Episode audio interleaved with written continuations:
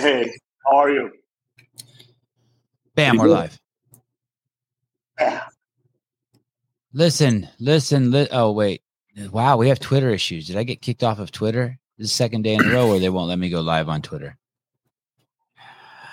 If you are just sitting around on your ass collecting government checks, it's time to stop and get a job at barbelljobs.com. There's a job for everyone who's not a piece of shit and willing to do their part to make the country and the world a better place.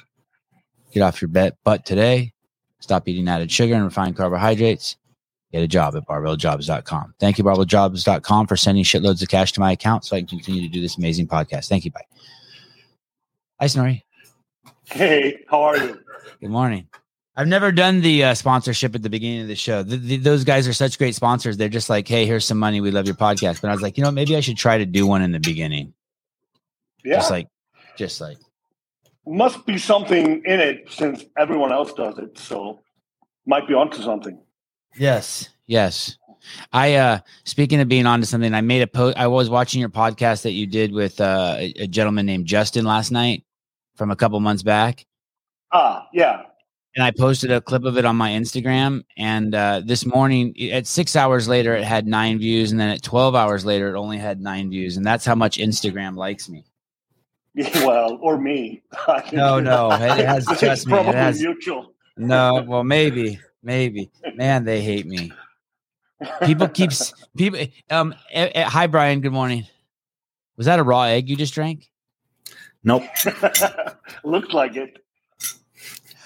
Um, P- eh, eh, literally every day someone sends. So if you try to follow me on Instagram, Instagram will send you a message saying, "Hey, this guy's full of shit. Are you sure you want to follow him?"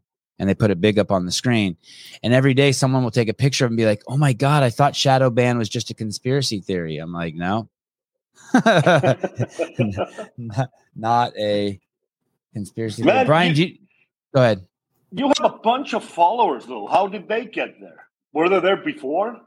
Yeah, yeah, yeah. I'm just leveraging my my old CrossFit fame. Like if I lost that account, I I would probably like I have another account that has like 2000 followers. I've just like I was in a position of power and I utilized that to just get a bunch of followers. You know what I mean? And I and I posted like thirst pics of Rich and like I would get inside information from Dave while I was the director of media and I just leveraged that to build my own brand brand. Uh, And now I'm just a Smart. now I got now I got nothing. Now I got, now I got nothing. He's now he's just hanging on. Yeah, yeah. As the as many people in the ecosystem said when I started the podcast, he's just trying to stay relevant. Fair enough. I'll take it. I'll take it. And yeah, uh well, from there, something happened because uh, there's a lot of fame coming your way and has been coming your way. I, I'd like to think this podcast has become the biggest one of them all, actually. um in in the most um humbling way I can say there is no second place. We have taken over. Uh and, I and like this the is sound of that. This is a uh, um if you get out of line, Caleb works for the Air Force and um, he will come over on a jet and get you. But in the meantime, in the meantime, he's just going to run the back end. Um, Snorri, do you roll the R's in your name? Like if if if I was Icelandic, would I say Snorri? Snorri? Yeah, you would even roll them harder. You, you, you have to go full blown on it. Snorri. Yeah, it's like Snorri. the pronunciation is like it's got 19 R's in there, not two. You actually start rolling them at- even in the first syllable. You're already rolling. Snorri. Yeah. yeah.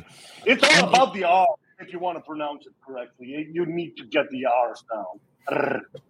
Is that re- your real last name, Baron? No, that's just something I took because it sounded cool and, and made uh, a distinction on me. Uh, I wasn't uh, I wasn't baptized with that name. I Snorri Jonsson is the is my name. Baron is just something that was cool and It's uh, so cool. it stuck. Yeah. So Yeah, I that's the I big thi- story about that. when I was a kid, one of the It's coolest cart one of the coolest cartoon characters was that, that when Snoopy would be the Red Baron. I don't know if you remember that, but he was like Yeah, the yeah. ace fighter pilot. Yeah, that was so cool. hmm And so Yeah. you don't have. And, and, and what's your? You have a real Are you familiar? Hold on, hold on, hold on. Go ahead. Are you familiar with uh, the, you know the word baron in the British or English language, Snorri? as a source of royalty, or I, I, don't exactly know where the Baron is in the hierarchy of power, but it's somewhere in there. It, the, the Baron has some power, but not all. Yeah. So, no, no, I wasn't. I wasn't accurate. sure either. I wasn't no. sure either. And when I, I looked it up, it says it's a member of the lowest order of British nobility, but it also says that barons are usually referred to as lord. Okay. So that seems fairly more prestigious. I mean, being not a king or something was maybe a bit too much. So, so Baron was just just right, I think. One of our sponsors for the um, for Wodapalooza, our only sponsor for Wodapalooza, is a guy named Liver King. Are you familiar with yeah. him? Yeah, I, I, just because you guys mentioned him, I, I checked him out. he, he's a pretty a, awesome guy.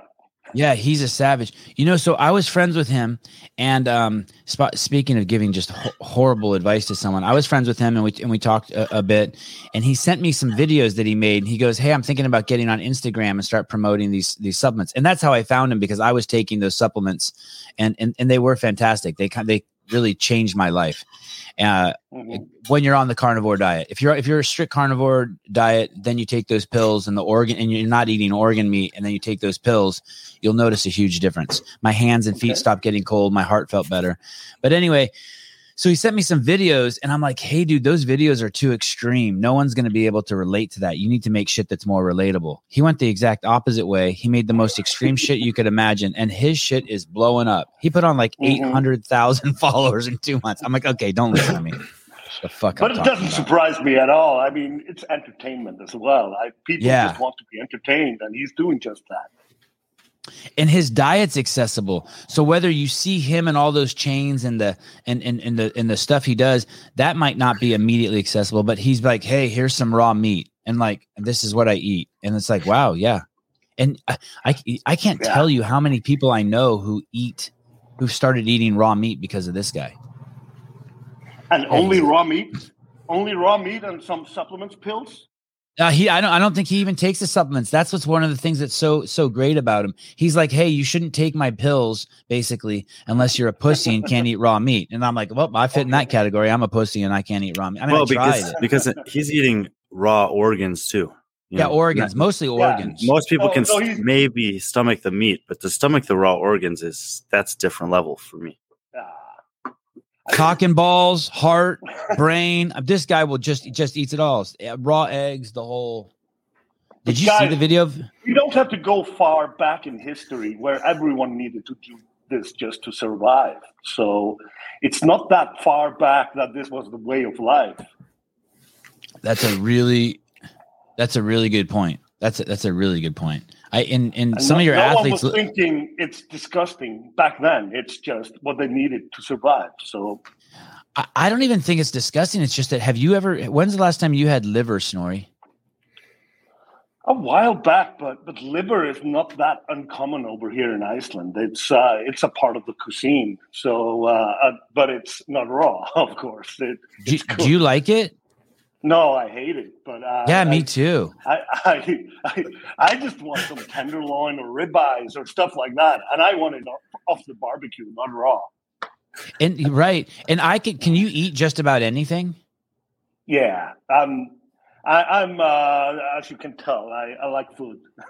yeah, me too. It. It's, it's like I, I can really eat, distinguish.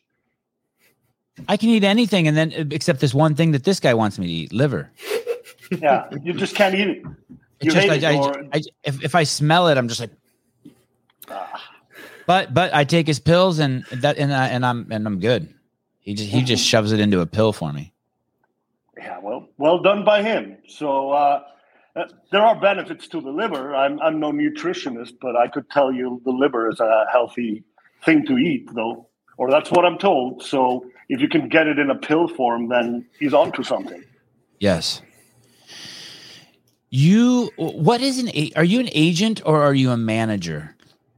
I don't know the difference. I never good, received the, the, handbook. You know, it's uh, I'm just someone that works very closely with athletes and try to utilize my skills to make their life a bit easier. So that, that's in a nutshell what I, I strive to be. Do you? So does that? Do you give financial advice or athletic advice or romantic advice? Or I mean, do you do? Yeah, well, I'm, I mean, I'm known to do some do some pimping for my for my athletes. So yeah, romantic advice is definitely something I give, but So- I'm mainly on the side of building an image, helping to build social media like you're doing for the Liver King, and finding sponsors, finding what's the essence of that person, what's the essence of the brand, how do they how how how do they work together? How is that a successful relationship that can be a financial one as well? So it, it's just like puzzles. I have this pool of athletes. I have this pool of brands and companies that want to sponsor and want to be engaged. So I place myself in the middle and I try to to uh, make some good stuff happen. How how many CrossFit athletes do you have? Currently, as active relationships, it's ten. But then there are about 20 others that I'm involved with in some way, shape, or form.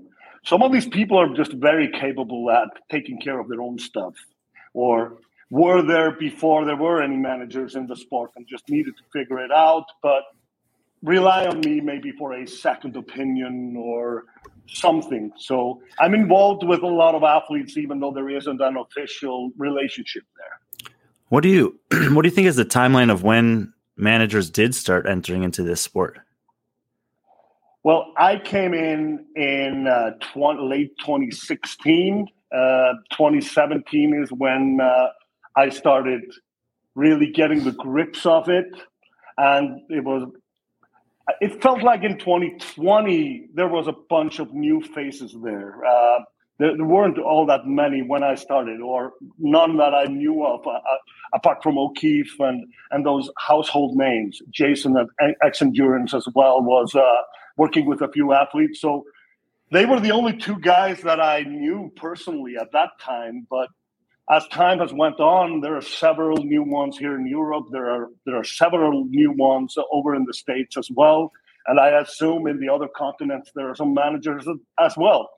Uh, but the sport still hasn't developed into the the size or the financials that a lot of managers can uh, make a living out of it, uh, let alone the athletes. Uh, Sure. There aren't, I mean, there are big name athletes out there that still hold a coaching job or still do something else just to survive. So, uh, uh, What was the uh, what was what was like what happened in 2016? Did someone reach out to you? Did you see an opportunity?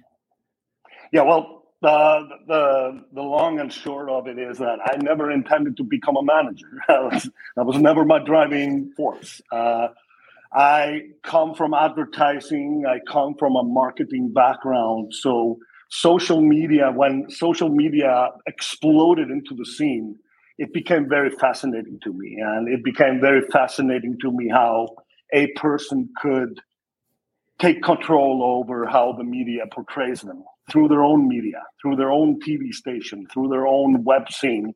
So Instagram, Facebook, Twitter, and all those new tools that have have come along the way were just really fascinating to me. And to see how few athletes at that time had had turned on that, that light bulb of, hey, I can make this could be my entrance into earning. And this could be my entrance into uh, reaching the audience I want to cater to. So that, that's kind of why I invested some time in working with people. And it wasn't only athletes at first, and it was strictly in Iceland, but you may not know this, but in Iceland there are just over 300,000 people, but uh, a, quite a decent chunk of them are world famous. And I have a standing in the global community, be it in uh, banking or in music, sports. Uh, there, there are many arts, there are many sectors like that. So it's kind of a privilege to be an Icelander in a in a country where I know pretty much everyone, or it feels like I know pretty much everyone here. So it's uh, the, the the route from someone like Sara Sigmundsdottir to someone like me was just one mutual friend. It, it Right. didn't require anything else. So, You guys Uh, are actually I- related. Let's face it. well, we're probably like uh, we, we, we could look it up, but we're probably closely related, Yeah. like everyone else is over here. So we embrace the immigrants who kind of make it uh, harder for everyone to to have some serious problems because of because of this. Uh, but Hey, are- are- Icelanders start off as inbreds. Most Are there are there Icelanders that um uh have multiple wives? Is is, is there any like No, no, no, no, no, no. No? We, we don't have like- any of that. None of But, that? uh, there's a lot of Icelanders that have maybe someone they're married to, but uh, see other people in Yeah, yeah, yeah, yeah, sure. like everywhere else. But no, we are uh, we are very westernized. A lot of the things that are common over in in the United States are common over here as well. And, I'm sorry. uh, I some of it is apologize. down to. I, on behalf of the all Americans, I apologize. yeah, well, I think you left some of the good bits here and took some of the bad bits with you. So, uh, but but it won't be a culture shock for anyone westernized to come over here, and uh, I, I think that's pretty much when I when I travel to America. I don't feel like I'm in a completely different place that I have to adapt to everything there. So I uh, I saw I saw that Sara was the fourth person in Iceland to reach a million followers on Instagram.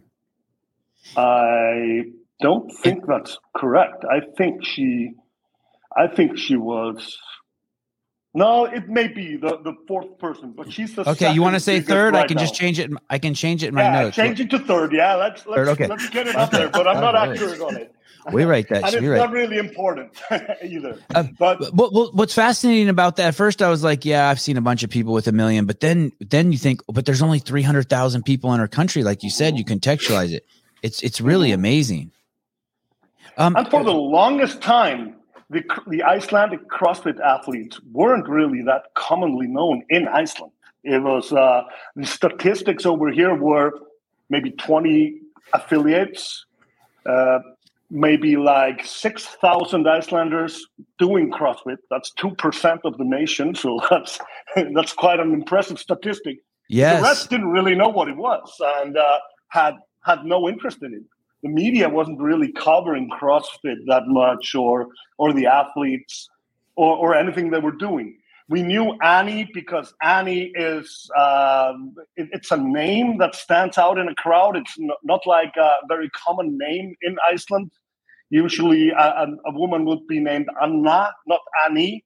So and and she also just uh, her her looks are iconic. So we did know Annie, but for the longest part, I think many Icelanders weren't really sure who was Katrin and who was Sara and, and who who else. I mean, BKG, really good CrossFitter, but no one really knew who he was until maybe three years ago. Apart from the people in his box and in his town and the CrossFit people. So this has all changed now. The, these girls and, and these people are national celebrities over here, uh, ju- just like there are celebrities in many other places. And have you have you been a part of that?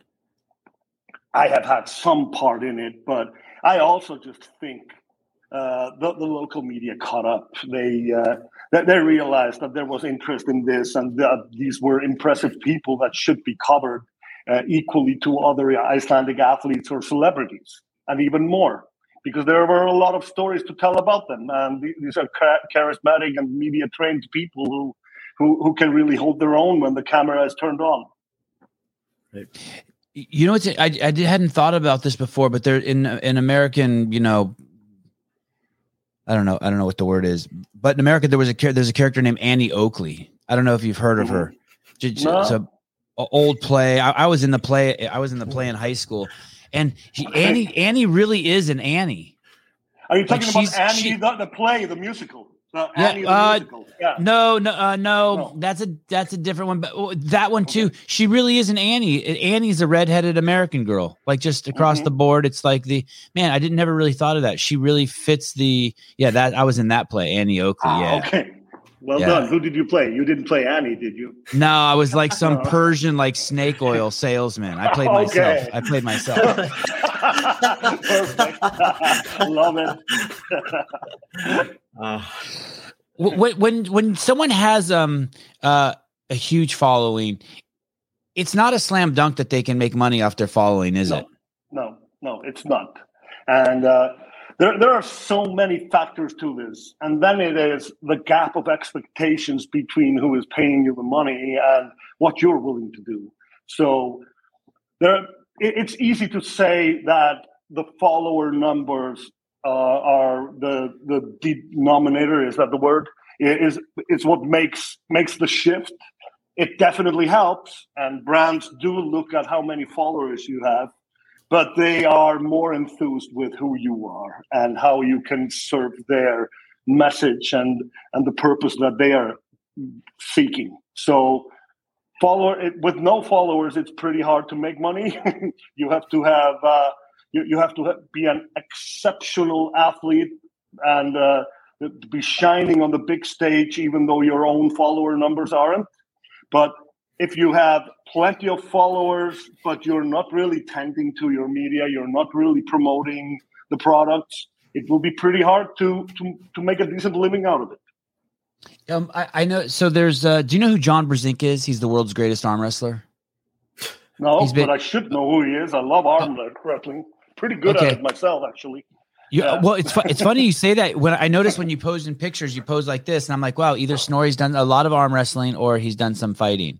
Have you done both? No, I'm I'm doing. Uh, I'm trying to uh, distract people from my ugly face by, ah, by doing something. Uh, Look at yeah.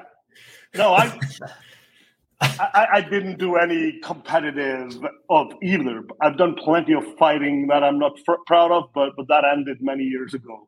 I did boxing for a while, but uh, as soon as some real athletes entered the gym, I, I found out that I, I ain't shit.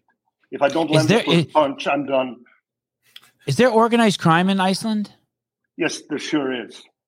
And, like everywhere were, else. Were you a collector for them? no comment. wow. Wow. Wow. It's like you fell out of a movie. I just sniffed that. See that? See people? You make fun of my big nose, but this thing can sniff, man. It, it could sniff so, poop on the bottom of a shoe from 100 yards away on that topic, I, I, I had addiction problems when I was a teenager, and mm. uh, I ran into a lot of shit. I entered rehab when I was 20 years old. It's 26 years ago, and I haven't looked back since. So, anything bad that I did was in a different century and in, in a very different life. So, I'm not the person I was. It's it's interesting. Um, a lot of these people that you see like skyrocket to the top. They they were they went through some sort of drug addiction or rehab. They basically put all of that energy and focus into um, something else. It, what what what was it for you?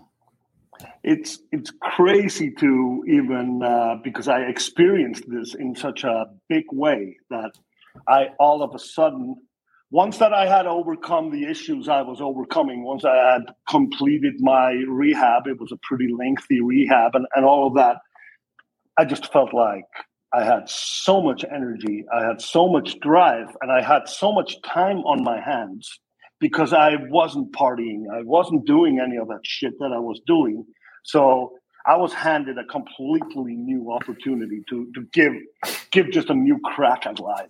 So, uh, and, I think about this very often. I, I, don't have the same energy anymore, but I, I, I, was handed something that has benefited me really, really, really much, and uh, it's the reason for why I'm here today.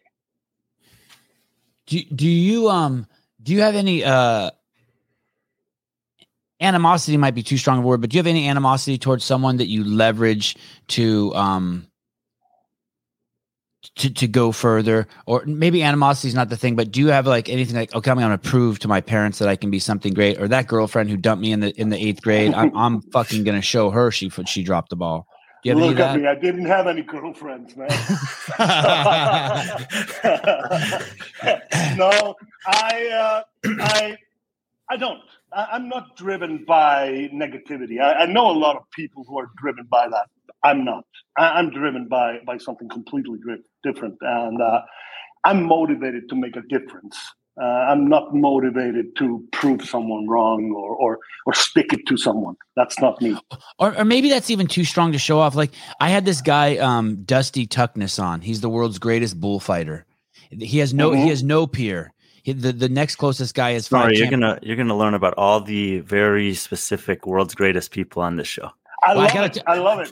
Give it to me. and, and and so Dusty basically he's won ten championships, and the next closest guy is five championships. But his life revolves around this one Bible verse, and the Bible verse is that um, ba- basically um, there's there's no better friend than a friend that will die for you. And so his job every uh, 300 days of the year is to step between a bull and the guy who falls off the bull and he's voted the 10th best guy in the or the best guy in the world at that 10 years in a row by his peers. Okay. So like so it's crazy, right? And um so but and, and when he I talk, is a friend to them, uh, he places himself as the friend who is willing to die for you. Okay? I think the whole time I'm talking to him, I'm like, man, this guy wants to show God, his daddy, that he's the best friend that yeah there that he uh yeah there thank you caleb. Greater love hath no man than this that a man lay down his life for his friends. And when i talk to dusty i'm like damn this motherfucker wants to prove to god.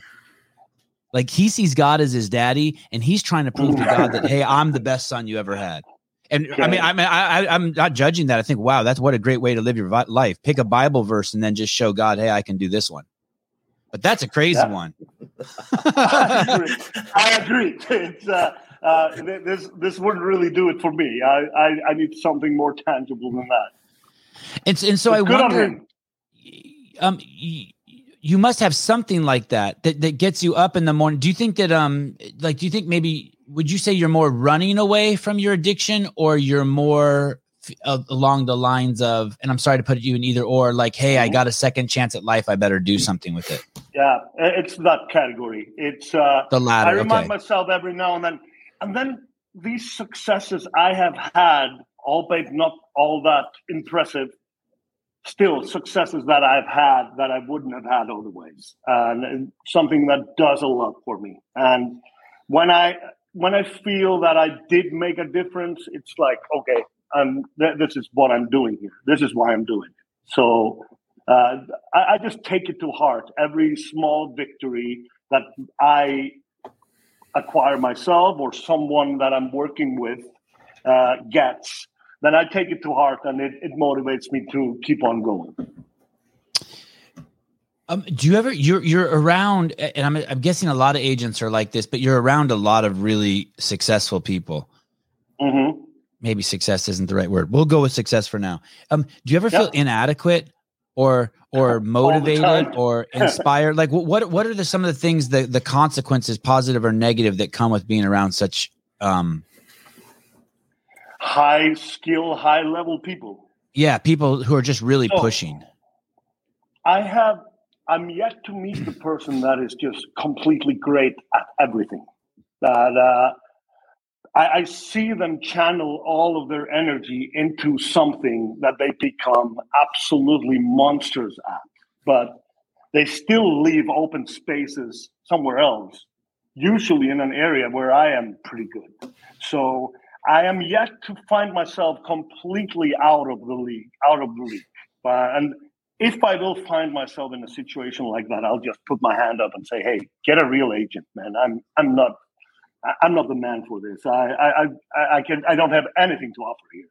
I'm yet to find myself in that, that, that, that situation. And funnily enough, as some of these people, especially those who are very well known, the, the first requirement that they put on someone that they want to trust is don't be a fan. Don't be, don't be someone who is clearly just there to get that selfie with them or to to to be able to talk about it elsewhere that that they're close to them. That you you never get to the next level with that person if you're acting like that. Just be authentic and be real and be truthful about the things that you actually have some skills in or have some knowledge about and don't try to to be uh, a genius at everything because no one is. And uh, it served me well even even having said that and that there's always you know you haven't met that that perfect person that person that whatever have you uh, at any time in the past four or five years that you've been doing this come across someone and thought this person could use someone to help them but i'm not that person and had mm-hmm. to have that conversation and maybe said just said that to them or maybe put pointed them in a different direction i haven't found myself working with that person because I do some due diligence beforehand, and I am usually pretty sure that I actually want to work with that person and that I am uh, that that we will probably make for a good relationship. That it will not be the skill set that where I will come up short. It would it would rather be that the personalities don't match, and on the personality front, yeah, I have parted ways with, and people have parted ways with me just because the personalities didn't match and the trust that is required wasn't being built, and that's fine. But I haven't. I, I wouldn't offer my services to someone that I feel that I couldn't work with, and uh, there are definitely people out there that I see that that I think to myself, I probably wouldn't add anything to that person. Sure. At this point, is it is it more common for you to reach out to a, a person of prestige, or for them to seek you guys out? It's 50 50. But th- this is the beauty of CrossFit, which is it's such a small pool still. So everyone is acquainted. I wouldn't say everyone knows each other, but everyone has heard of each other, especially at the elite level. We, we, and, and there is professional courtesy for the most part shown. Uh, there, there, there hasn't been a lot of uh, like interaction between the agents where there is uh, a, a, fight for an athlete or something. There, it is still in a in a place where there's plenty of athletes who don't have an agent, and most of us who are working on that front, we are stocked up as is. So it, it requires some uh, bringing on a new athlete. It requires something special to happen because all of us, the way it looks to me, already have the roster filled up. Yeah, you're short on podcasts though. I noticed I was looking at your list of podcasts that you represent. You're very short on that. You should uh, you should look into that and, and buff fill, fill that section up a little bit. Why, why, why do you think I'm here, man? Working uh, on it. So Snorri, as that as that like roster fills up, or maybe uh, before that even, like, what do you think is a reasonable number of CrossFit athletes for one person or one company to manage? Mm. Okay, this is a this is a good question. What what I look at first is the roster must be is symbiotic. The the right word for it. They need to be able to coexist. They can't be people who despise each other or are such big competitors that it, it will be a really hard time being the manager for them. So your uh, so, roster is a family. So it's a family. The roster, in a way, in, in a way, it's uh, I wouldn't say family, but there are no there are there are no ill wills there anywhere. There, there's okay. no one there that that that is absolutely disgusted by the next person. And, you couldn't uh, have Trump and Biden both. You couldn't represent both. Exactly, exactly. Okay. And uh, I, I'm really mindful of this because this is this is also there. Some of them are fighting for the same meals, you know. So it, there is a there's a brand that comes in that wants to sponsor a athlete, and if I have too many people that fit the bill, I'm letting someone down by diverting the deal to someone else. So therefore, ten is just a beautiful number to me. Uh, and as things stand, I spend more time with Sara than anyone else. She's the first CrossFit relationship that I formed. She is way more to me than than just an athlete that I manage. We're close friends and we we, we engage a lot. So uh, all the other females that come on board know that I am very close with Sara. So if they see her as someone that they want to, then that wouldn't work, you know. So, and th- therefore, I, I've been very mindful of how the roster is created. And the, and um, BK, you work very closely with BKG also, right? Yes, yes, I do. this is a little uh, shallow. I, the conversation is going well. I apologize for taking it in this direction. Uh, so no when you get surprised. Bring it. when you get when you get a guy going back to your last name Baron, when you get a guy like Bjorgvin, so Mhm. so I, I think I'm speaking for myself. When someone has a, name that's hard to say, you avoid talking to them. Like you know, like you and Mhm. I could be at a sporting event. We're in a box. Some rich guy gets a box. We're all in there, and I like you, but I just don't. I just can't say your fucking name. And like I want to talk to you, Mhm. but like I just don't, can't say Bjorgvin. So I just Mhm. avoid you. And like if you could have a name like Sevon, and no one wants to try to say that either. Um, I, I mean, this guy is a uh, um, Bjorgvin Karl Gudmundsson. He's a um, he's a specimen. He is. There's Mhm. no need for him not to be in the million. Um, the, the million place. He's Mhm. nice. He's Yeah. easygoing. You can talk dick pics with him, politics with him, uh, health. You can. He'll go anywhere. We had him on the podcast. The Mhm. guy's like, there's there's no coward in him. Um, yeah, you could tell there. yeah, he's a cool. He's a cool dude. Yeah. He, you drive cross That's country the with wor- him in a. That's Se- the worst picture ever taken of him, though. Let's make that clear. you could you. I mean, he's. A, I would. I would drive cross country with him in a second, and I wouldn't say that about a lot of people. I'd much rather be by myself. Um, hmm Yeah. but what about his name, uh, uh, Bjorgvin? Like, is, is he Well, just is he you toast? started off. You started off by seeing, saying BKG, which is Right. what we have pushed, which Okay. is to make it easier for, for lazy people who don't want to roll R's and uh, attempt something adventurous when they yeah, speak. it is adventurous. So yeah, so BK or BKG is what he is com- commonly referred to by the media, by his which is beautiful. Yeah, which is beautiful. Mhm. BKG. It isn't his name though, but he will respond to it. If you say, "Hey, BK," even though an Icelander would say that, he will just respond to it. He is just accustomed to it. But you're damn right. He should be bigger, and he should be more popular, and he should be all those things that you listed. But some of that is down to himself.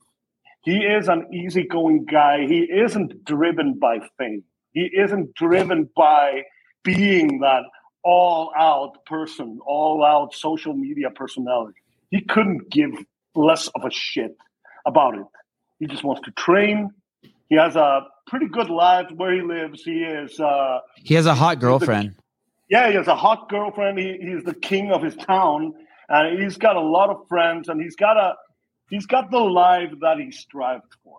That's uh, that's one of the things. His you- goals are primarily athletic and sporting. His goals aren't trying to catch more of the fame.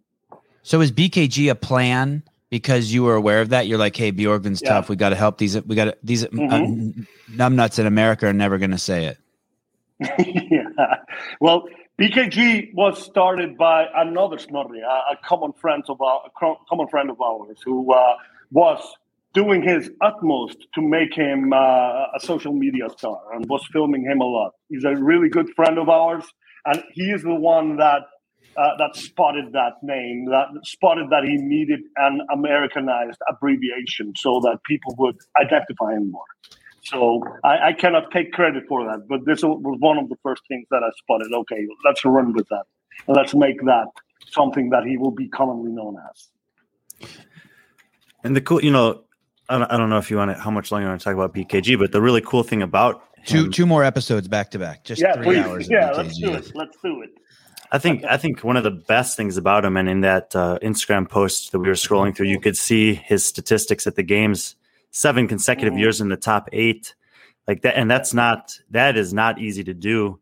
And you see so many athletes who rise up into that category and then drop off out of there for a year or two. You don't see anything from them. Maybe they come back. Maybe they never come back. But the consistency that he's been able to do, you know, elite level performances is very rare. And I think he's if for people who are striving to have a long career in this sport, you should study the way he's gone about that because there have been times that he's had to turn down major competitions. The first time that Rogue was a Mhm. live invitational, he turned that down to focus on the games. And you were already working with him and knowing him then. What how difficult is that? This is something that's been a big topic this offseason for a lot of athletes. How many of these competitions should I compete in? How do I manage the training versus the competing versus the health versus the recovery to have a long career like BKG? What have you learned from him, or how have you been a part of that process for him? I just Mhm. texted him by the way and asked him for his phone. I just DM'd him and said, uh, Bjorgvin, can I have your phone number? Okay, I can I can guarantee that he has a pretty bad headache right now. It was New Year's Eve, and he took- Oh, took advantage of that. but, but regardless on the on this topic it's so personalized brian it's so different between the individuals the volume of competitions they want to do uh, how their coaches set them up and all of that Bjorgvin has been he's methodical he he looks at these competitions he he's chasing that singular goal of the crossfit games that's what he's chasing. So every decision he will make about whether to compete or not is is it beneficial to my goal or not. While Mm. someone like Sara, her confidence is built on the competition floor. It's Mm. the energy she gets from the crowd, that feeling of pushing yourself because she feels she pushes harder in competition than she ever could in training. So she's just she just wants if she could compete every weekend, she would. That's that, that's just a very big difference in how they apply themselves. He has a long term plan. He has a long term programming in front of him where he is studying the levels he is reaching. Scientifically, he has a great coach who who he who, their relationship is beautiful. By the way, so Who's his coach? Annie- Who's his coach? Jami Jami Tikkanen, Oh, Annie's right. coach, and and all Yep, them brilliant dude. And- Yep. brilliant dude and uh, i don't interfere in that i execute after they make the decisions on how to how to proceed i i I just trust the process there and the data shows it. And what, what whatever i influence myself in with with him is based on the decisions they have made without me in the loop. And and i'm absolutely fine with that. The coach should have more sway on this front than the manager always. What nationality is Jami? he's finnish. Does he From live in Iceland? Currently he has spent a lot of time in iceland and uh, i think he plans on residing here or or juggling his time he lives in london and which is close by it's only a two and a half hour flight so he, he he will be balancing his time between iceland and london i think Who um uh, who's Annie's manager? I think O'Keefe, but Annie is a very. Uh, I, I think O'Keefe is her manager, but she's very independent and very. Uh, she she she has a lot lot to say about how things are done, and I think Frederik, her boyfriend, has uh, Ah. has, has a lot of things in there as well. I think he does a lot of uh, a lot of the talking on her behalf, like week in week out. But I think when it comes to deals and partnerships and stuff like that, I think it's okay. Uh, and Annie's is a is an interesting topic, and I'm sure that some of the athletes that you're coaching, you know, eventually they'll get to this stage too, making that transition from being a top five, top ten level athlete in the world into whatever else they want to do next to kind of extend the relevance of their career into different Mhm. fields. For you know, is that something that that you do think about? You're like, you know, I know Sara Bjorgvin within the next three to five years, they probably won't be able to to maintain this for whatever reason. Mhm. Are you already thinking about what you can All the do time. in the future for and, them? And our plans are always based on the faces. Uh, what what what do you want to achieve? What what is your end goal? Where where do you want to? Where do you see yourself in five years, ten years? All of that. We're striving towards that. We're not just looking at maximizing the impact of each contract and then just fuck off if you don't want to sponsor me anymore. I'll just jump to another brand. We're not we're not there. So uh, we, I have a pretty clear idea on what both Sara and BKG intend to do once their careers are over. So all of that Who's can a super- change, but but I know what they're what they're thinking at least. I'm I'm trying to think of who's a super duper um successful transitioned athlete. Like what what's that look like? Is that like a Charles Barkley or Shaquille O'Neal? Like they like basically you, you have to go to TV or like like what they like what what does that look like? What what I other options are there for athletes? I mean, a lot of them just transition into something completely different. I think on the CrossFit front, Jason Khalipa looks like he's pretty successful. Uh, right. And Rich Froning definitely is a is a success story. Right. Uh, Mat Fraser sure looks like he is about to become a, a massive success story outside right. of the competition floor. So right. it's a young sport, so we, we don't really have too many of those stories in front of us. But sporting wise, uh, entering a business of some sort which maximizes what you have created image wise as an athlete is very relevant. Uh, be it a training program or a supplements brand or a clothing brand or whatever. Uh, then some of those athletes have already become involved with brands, already have some ownership in the brands that they are representing. And there might be like a golden parachute out of that when they want to cash in on it. So that's one of the things that, that I look at. Is there an investment possibility here as well as a sponsorship possibility? So th- there's a lot of options, and it's the beautiful thing about CrossFit that isn't really in many of the other sports that I have studied. Still such a young sport. There's still so much room for creative dealings and for for opening new pathways. While in MMA, where I dabbled a little bit, it's all nailed shut already. And in, oh, in it soccer, is really. It is yeah, um, pretty much. I hear bad shit about MMA in the um the behind the scenes, the managers, the agents. Like I, everyone I've met seems nice as shit, but man, I hear some crazy stories. Mm-hmm. I mean, is it is it is it is it is it um more cutthroat than CrossFit?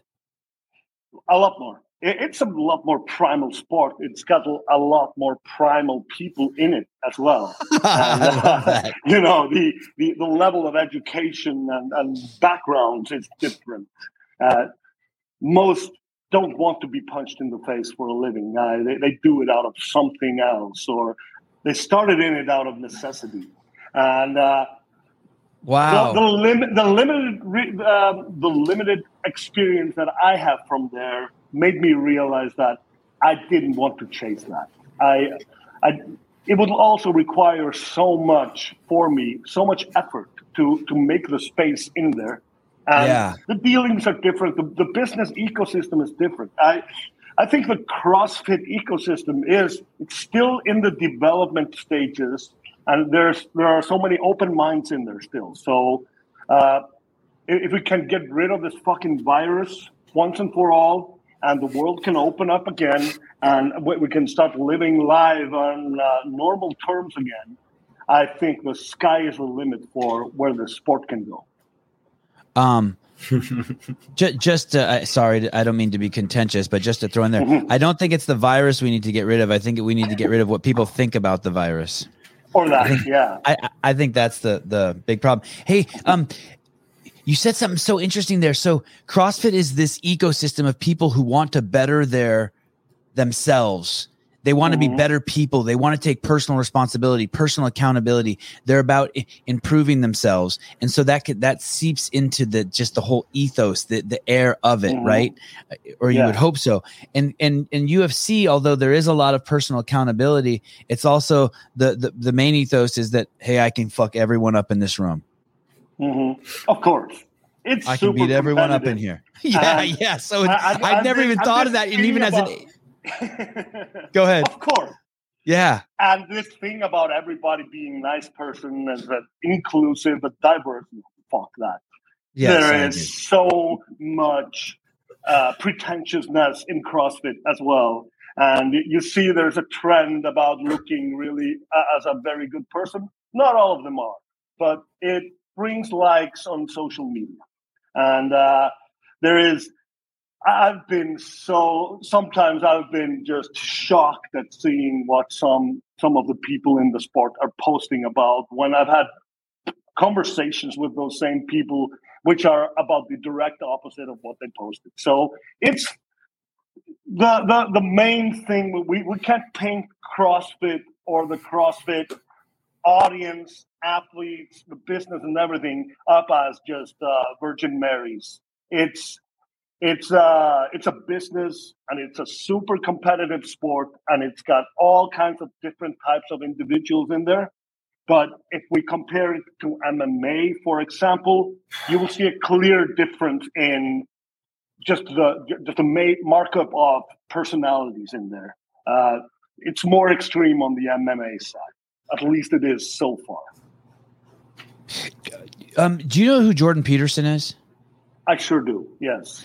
And do you know who Kimbo Slice is? Oh yeah, love Kimbo or loved him. Yeah. I, I was I, I, was thinking I, I, was thinking today um, that they both got their fame in identical branding ways. I don't know if branding's the right word. You can help me out with the, mm-hmm. the verbiage. But basically, Jordan Peterson was in a street fight. He was in front of yeah. his college. He was accosted by a bunch of people who basically called him a homophobe and all of these things because he refused to use the pronouns they wanted. And he mm-hmm. very logically explained to them that it had you you it has nothing to do with being a homophobe or not homophobe. It's about the thought police. Like like mm-hmm. I'm I'm very sympathetic to to everyone's struggles in life. I have no problem with the you know dick on dick, but you can't mm-hmm. force this on people or vagina on vagina. Sorry, I don't mean to be sexist. Mm-hmm. You can't force this on people because, and he explained very logically why you can't force it on people because it's a slippery slope to other bad stuff. Next thing you know, mm-hmm. we'll be killing Jews. Yeah. And he won the fight. He beat the fuck out of him. A whole fucking yeah. angry mob of fucking nose pierced, fucking redheaded, dyed colored hair. He whooped their ass on the street and he stood up mm-hmm. for himself against them. And Kimbo Slice did the same thing. Mm-hmm. This guy, this guy, this guy got in street fights and won. And I was just thinking when you were talking about um uh, uh, when I was listening to your interview with um um um Justin um, Justin, Justin yeah. Mm-hmm.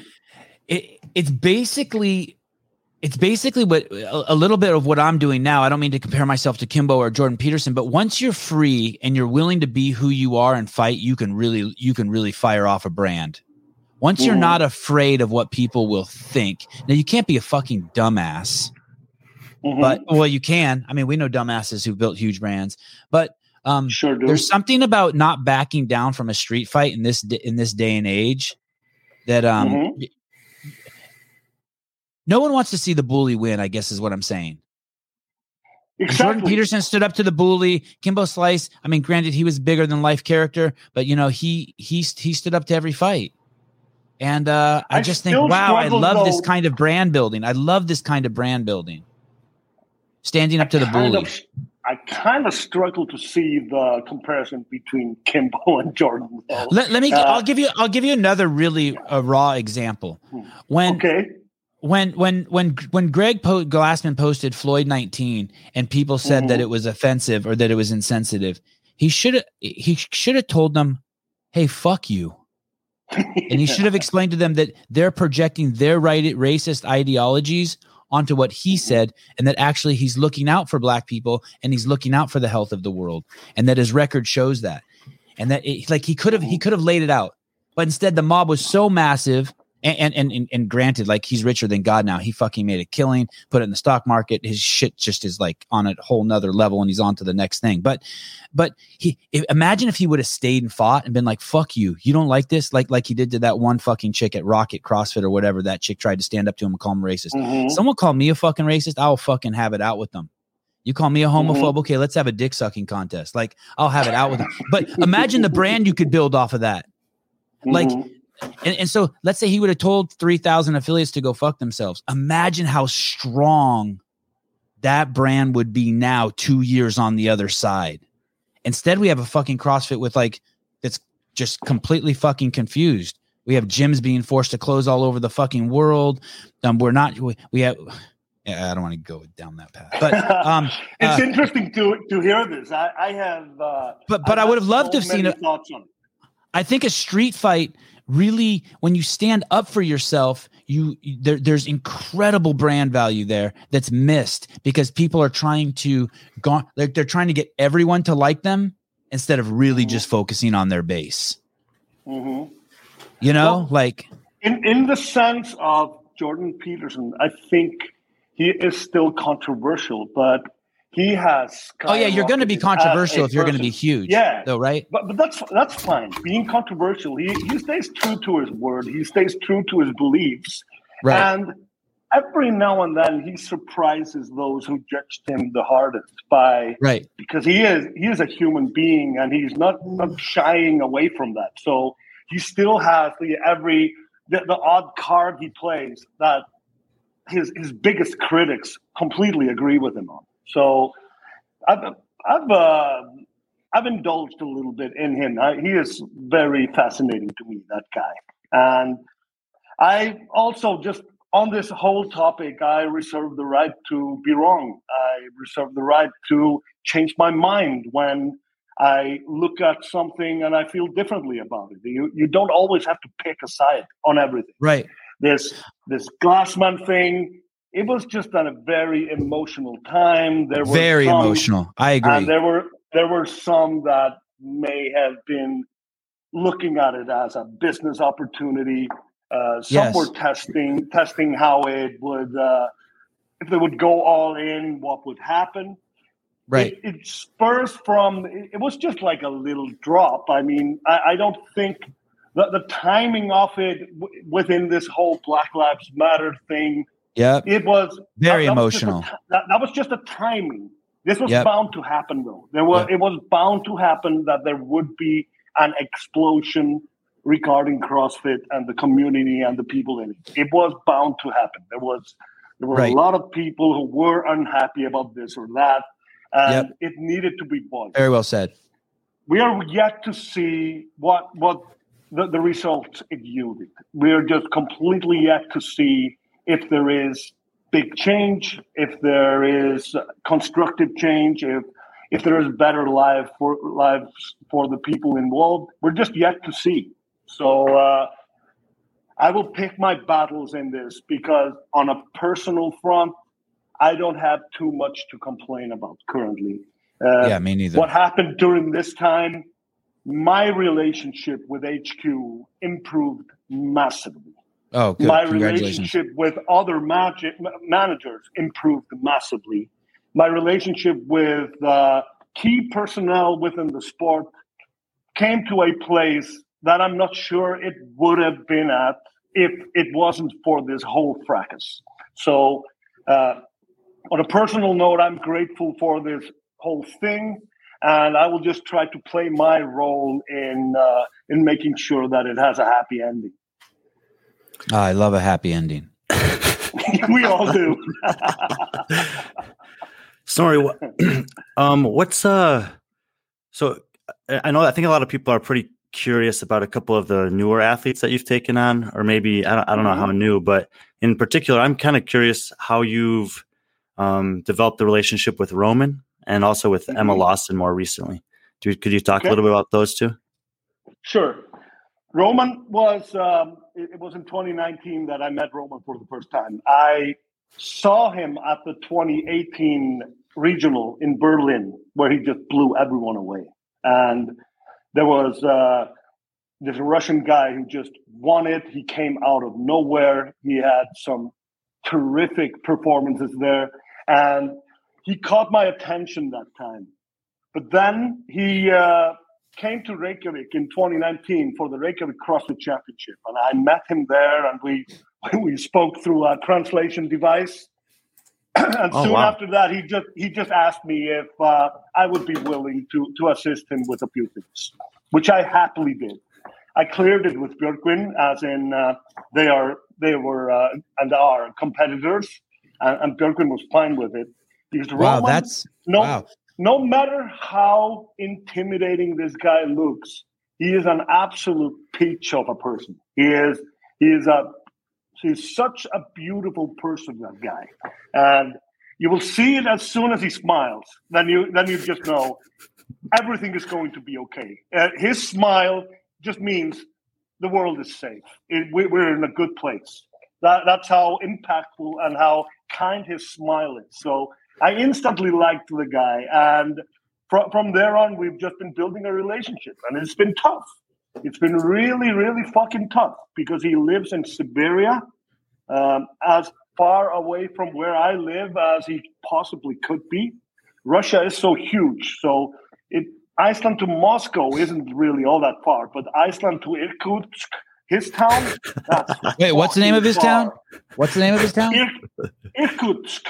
I R K U T K S something. I, I fucked up the spelling, but if Yeah, you, no, if I you got it. started on the right note.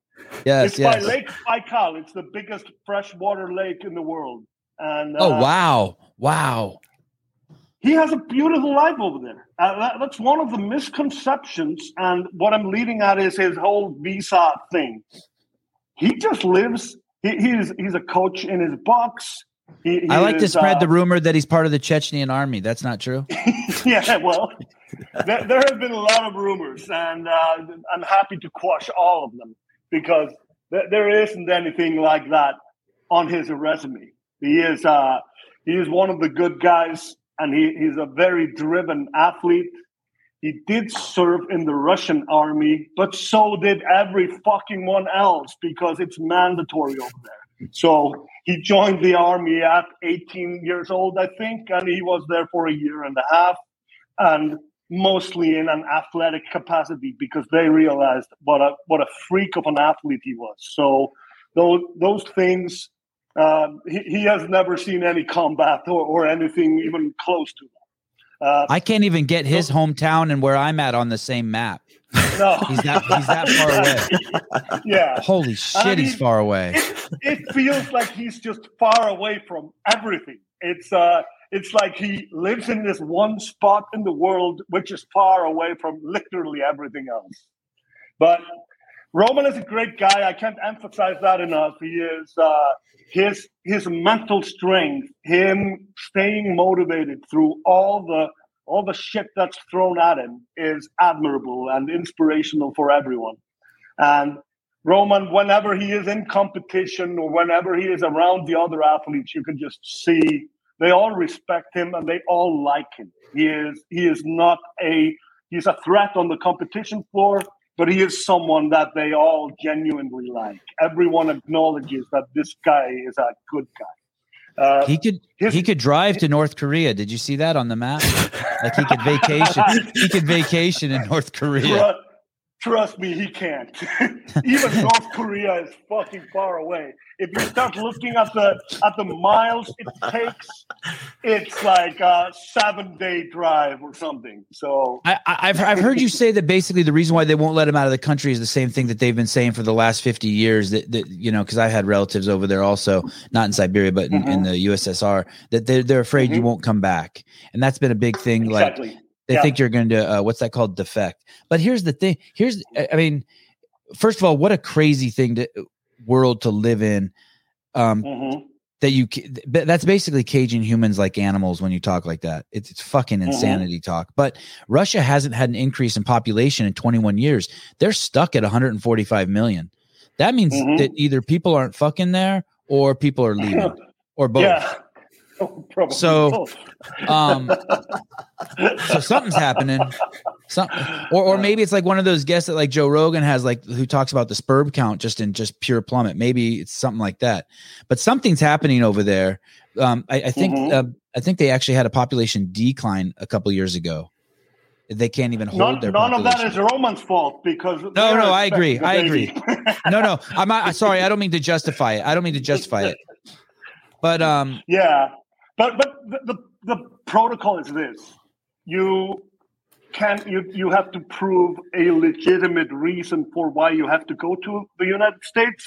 That's Yeah. the first thing. Then you have to once you have acquired this proof, in his case, qualifying for the CrossFit Games, he has to apply for an interview at the U.S. Embassy. And it's not like there are U.S. embassies all over. He has to travel for like forever to find an embassy that is willing to grant him that interview.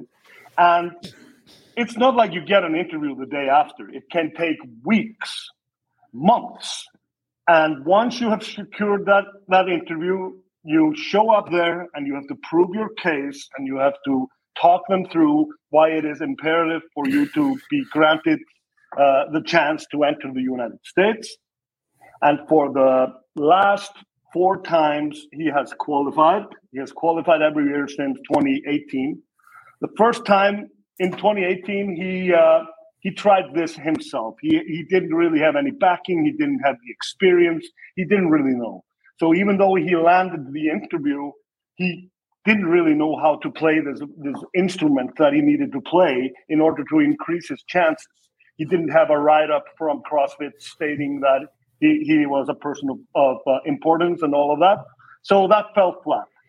2019, he he was qualifying for the second time. He had a lit, little bit more with him to the interview, but still they denied him. 2020, no games. So he participated in the online games and he finished in, in 13th place. Then 2021, he didn't qualify through the re- through the semifinal. He had to do the the online or, or the last chance qualifier, and that was in, in by the end of June. So oh man, he couldn't even get he couldn't even get oh, an interview. man. Even though at that point in time he had so much behind him. He had Eric Roza uh, filling out paperwork for him. He, he had multiple sponsors. He had fellow athletes. He had like he had so much documentation proving that he was important for the for the growth of the sport. He was he was a important person from every single angle needed. So we did feel if he would have gotten that interview, he probably would have been approved that time. Oh, really? Because he just oh. had someone. We we did feel you you can never you can never fully make a statement like that, but we did feel that he had a lot to put on the table so that they could base their decision on that. Uh, what about what about these MMA guys that are flying back and forth like it's their like it's nothing? Is this um this is just all politics? This is because it's Yeah. a bigger sport. They know more people. Yeah, and Khabib paved the way for everyone. we are hoping this is and, and Peter Yan, who is from Siberia as well. So uh, Yeah.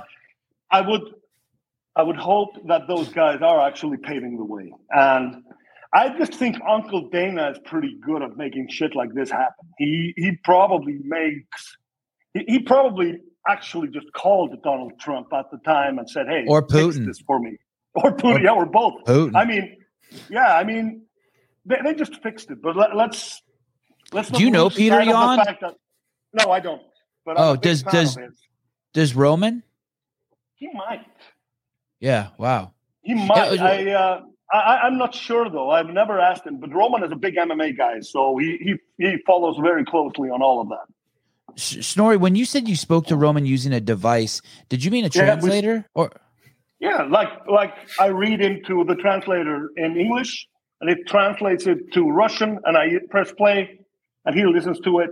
He reads in in Russian and press play, and it reads it back to me, and uh, then we then we just communicate via Google Translate. I mean, I write it up in English, and he translates it and, and sends back.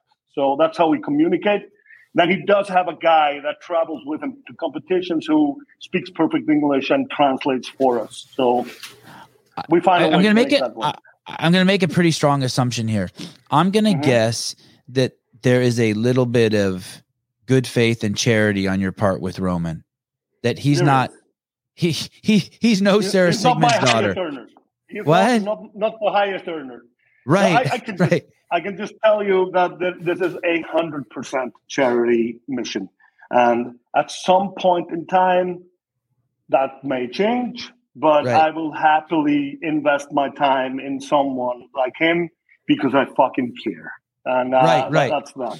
Yeah. He you fucked up somehow. You've let your emotions cross into your business space. You're all Yeah. fucking right. Well, You're in love with Roman. You're in love with him. I can tell. That's, that's always to me, man. you have a crush on Roman. I get it. I, I mean, he's totally. I saw him dancing in a video. I have a crush on him too. He's, um, he's awesome. we all do. We all do, Yeah. man. yeah. and there has to you know there there has to be the the risk there has to be the first guy like you know there might have been a struggle for those mma guys to to get the freedom to travel that they have now but they had to go through that process and look roman's not the only russian athlete who's qualified for the games that hasn't been able to Mhm. make it there the woman that qualified last year the team that qualified and one of the other two guys that made it also were unable to make the trip Damn. so this is, you know, Snorri taking this time to work with the best Russian athlete we've had so far and hopefully break down those barriers could be paving the way for us to see more and more Russian athletes in the future at the games, which of course all the you know everyone wants. If you're good enough to be there, we want to see you there. Hopefully, I I mean, I hope everyone is willing to chip in for Roman. Everyone is willing to back him because he is also capable of that special performance. And if you just look at his trajectory now in the later stages of uh, of, of 2021, he completely annihilated every single competition he participated at. He needs the chance to go up against those other very best guys because he's beating all those other ones with 100 points plus. Like in Dubai, I think it was a 94 point gap between him and Lazar. And Lazar is a terrific athlete as well. So if we just look at those things and pile them up, Roman has every business going up against Vellner, Medeiros, BKG, and everyone else. The world needs to see how he does in that setting. Well, we did see it in 2019, and he held his own. He was up right up there, 100 points ahead of BKG, nine points behind Vellner, 40 behind Fikowski, and these are the best guys in the world. So, yep. you know, he he definitely True. has a strong case. It's great to hear. The thing that really made me happy was that you uh, said that there are a lot of athletes that also are are supportive of him being there, mm-hmm. and you know this as well as anyone that the athletes want that. They want the best people yeah. to be able to show up and compete. And it's really cool when it happens to be people from all over the world. So that's why I think that having Ricky back, hopefully in the in the competitive mix, having a guy like Roman at the games, like these would be huge things for the sport. So you're saying he wouldn't I, I defect, by the way. You're saying he wouldn't no. defect. He's going to come here and he's going to fly back home with his his first place prize money and get back to work. Exactly. And he is he has a settled life where he lives. They have a baby on the way. He has a he has a wife. They've got two dogs. They have backyard barbecues. They have lo- loads of friends over there. Their life is just a really cool life, and uh, yeah. he has no reason to want to abandon it. He just wants to be able to travel freely and use his skills uh, to to make money and to make a name for himself. Have you been there? No, but I clearly intend to, and I know I'm very welcome over there. So it's uh, it's definitely something I plan on doing. They may or may not actually have backyard barbecues, but he still tells Snorri that because he knows that's the biggest selling point for getting him there. well, if, if he stages the pictures and videos he sends me, then good on him. Well done. Snorri, do you travel a lot? Yeah, I do. Uh, I, I, travel immensely much, and, and COVID, of course, put a put a, put the brakes on that.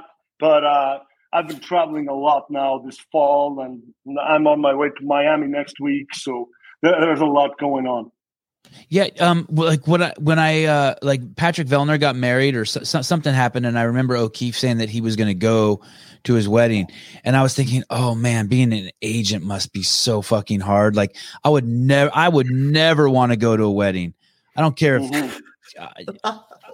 and then to go to all these weddings and shit like that, and he had to like go, he had to Vellner lives like in a far, far away land. Like he lives on an mm-hmm. island somewhere in some fucked up country. And like he had to go there. And then he had to go like on a week boat ride with Vellner mm-hmm. and like a bachelor party. It was just sounded. I think he had to drive the boat actually. I'd blow my brains out if I had to do that for someone. I'm not going to my own kid's wedding. Um, do you ever, are you, you know, ever just like, go ahead. Yeah. You develop feelings for these people. You become a part of their life. So yeah, when they invite you to the wedding, it's yeah. something you happily do, and it's not work. It's uh, that, that's okay. just that's just a friend of yours inviting you to to his wedding, and you feel really, really special about it and good about it, and you look forward to it. do you have a uh, girlfriend? Uh, I have a wife, man. You have a wife, so you Check can't even go. To, Where is it? Yeah. So, so you're not even going to the wedding with like ulterior motives. You're going. You really are. No. You're not like, okay, I'll get a bridesmaid while I'm there or something. Again, man, I I faced up to that. I'm no ulterior. Yeah, look at my beautiful wife. Uh, how did I land that? So that is a beautiful no, story. Congratulations. I have no ulterior motives whatsoever, man. I don't. What does she drink. say? What is she, you don't drink? No. He's 26 years, man. I didn't know. I didn't know. I thought 26 I, years. I assumed he was on heroin or something and that drinking he still drank. it's all relative, man. You, you either quit all of it or you're setting yourself up to fail. So that's a nice suit right there. Yeah. My Armani. My one and only time in Armani.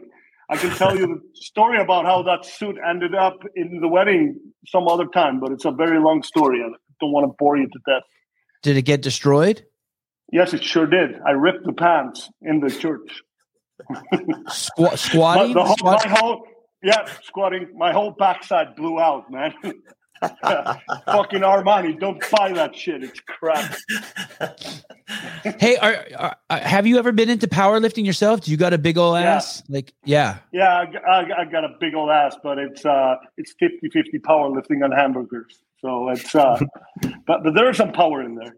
Uh, I, I've done a lot of powerlifting, but I've never be, been elite at anything that has to do with athletic. I'm, I'm fairly strong, I'm fairly this, and I'm fairly that, but I'll never win an, win a competition there. And I realized I realized that early, and then I found out that I can be pretty good at this communication shit and all of that. Yeah, look at that, 240 kilos. Yeah. Wow. I'm Oh my lifting three times there. Yeah. What's Wow. that in pounds? That's going to be close to 600 pounds, I think. Yeah, I, I did 24 reps of that that day. I did it eight sets of three. So uh, yeah, I can be considered fairly strong, but com- 530 compared pounds. to but compared to my friends over here, I'm nothing. And uh, there there are some pretty fucking strong guys over here. Yeah. You hang out with some savages. That's Mhm. for sure. So, um, anyway, uh, Snorri, that's awesome. Thank you for, sharing all that about Roman. I think there's like so many people that have the wrong ideas. Like you said, a lot of rumors out there. So hopefully that can just put in perspective what you guys are doing to try to make, you Mhm. know, make it possible for him to get over here. Like he deserves to And- have that chance. and he is receiving uh, help from new places now that I can't really comment on, but uh, Sure. there is we have increased hope because there's a new strategy that has been put in place by people in power who uh, might uh, that might actually work out. So I am I am silently and calmly hopeful that we will see Roman at the games this year. Well, we, I think everyone kind of feels that way. Um, and then, you know, I, I, I'd also asked you about Emma. And this Yeah. is, you know, this is super interesting to me because when you started in into this domain of helping CrossFit athletes out, they were already competing in CrossFit. Now we have Mhm. this new generation of athletes coming up that are, and especially on the women's side, that are so young and already Yeah. like sticking their foot in the door and saying, "I'm ready to compete with some of the best girls in the world." I mean, a top ten, you know, a couple of top ten finishes, a couple of good events over in Dubai. Like that's nothing to to think twice about for someone who's only 16 No. years old. So, what is it? But how does the perspective change for you? Helping an athlete or you know who's so young getting into the sport and what are the you know what are the differences in terms of priorities for someone at the beginning of their career How old is she right Mhm. now, by the way, before we start? She's 16. She turned 17 in four days. okay. She is uh, she's two years younger than Mal O'Brien, for example, just just for context. So it's it's absolutely mind blowing how far she has come. But in Emma's case, it's her father that reaches out. He had heard some good things about me from from someone that that knew me, and uh, she she one of her idols is Sara. So I I assume that Sara was the validator for me uh, in, in that sense. But me and her father, we, we just had some really good conversations. She she definitely scored high in the parents' lottery. That girl and uh, her her parents really navigate the balance between her being still a teenager who is in high school who needs to do teenager stuff and have a life and have friends and all of that and then that that relentless grueling training and and and all of that that is required to reach any of those goals she is she's a fantastic kid and uh, I, i'm i'm uh, I'm kind of looking for the words to describe without being irresponsible just how much potential I think she has. Because not only is she an athlete of this caliber and still in the development phases, but she also has a personality. She also has a wicked sense of humor and she has she has so much to offer as a person that brands would want to be involved with, that fans will relate to and like. She has so many of those things that come naturally to Sara, come naturally to her as well. And uh, the two of them get along great. Uh, she has a big following already. She has a big following yes. already. She does. Well, I think... and, and, if you look at her social media, it's very professionally handled, and that's not my doing. That's that's a, med- a premeditated uh, a- approach that she and her folks already had in place when I came along. Yeah, and for you know, for I always I, I basically think that that Rich was the impetus in the CrossFit space for people realizing that they could you know leverage their their competitiveness, their excellence on the floor into something off the floor. But I think now people like Emma and Mel and Emma Carey, who are coming in and doing so well so young, they have to consider on two fronts. Like I have to continue to train and compete well, but I need to position myself or put people around me that can help me be relevant in social media, be relevant in the sponsor mm-hmm. game because that like the he's opened the door the way that Tiger Woods did or Michael Jordan did so that you can have support off like from off the floor to make training, recovering, etc., the things that you need for longevity more feasible. And that's where I think, you know, now now we're at the point where people like you and O'Keefe and the other agents that have popped up become really important in terms of setting up the foundation so that that career can extend for a long time. Mm-hmm. Fully agree. It, Fully agree. It's interesting. She's just a kid, and she's in a and she's in a um and she's in a woman's world already. Mm-hmm. I, I, and it was I, I have some pretty strong feel. yeah, I, give, it to me. Yeah, there's some weird like um I, I remember being in, in meetings where I, where the the the, the or, or on emails where they would the CrossFit Games crew would talk about what the teens should be wearing and mm-hmm. should they be wearing the same thing that the that the women wear because of just how much of their skin they see? And i just can't emphasize enough to people who are watching this these are still fucking kids man.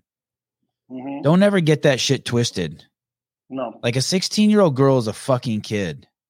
She is. and uh and, and, I just I, I feel so I feel so protect I feel so protective over it.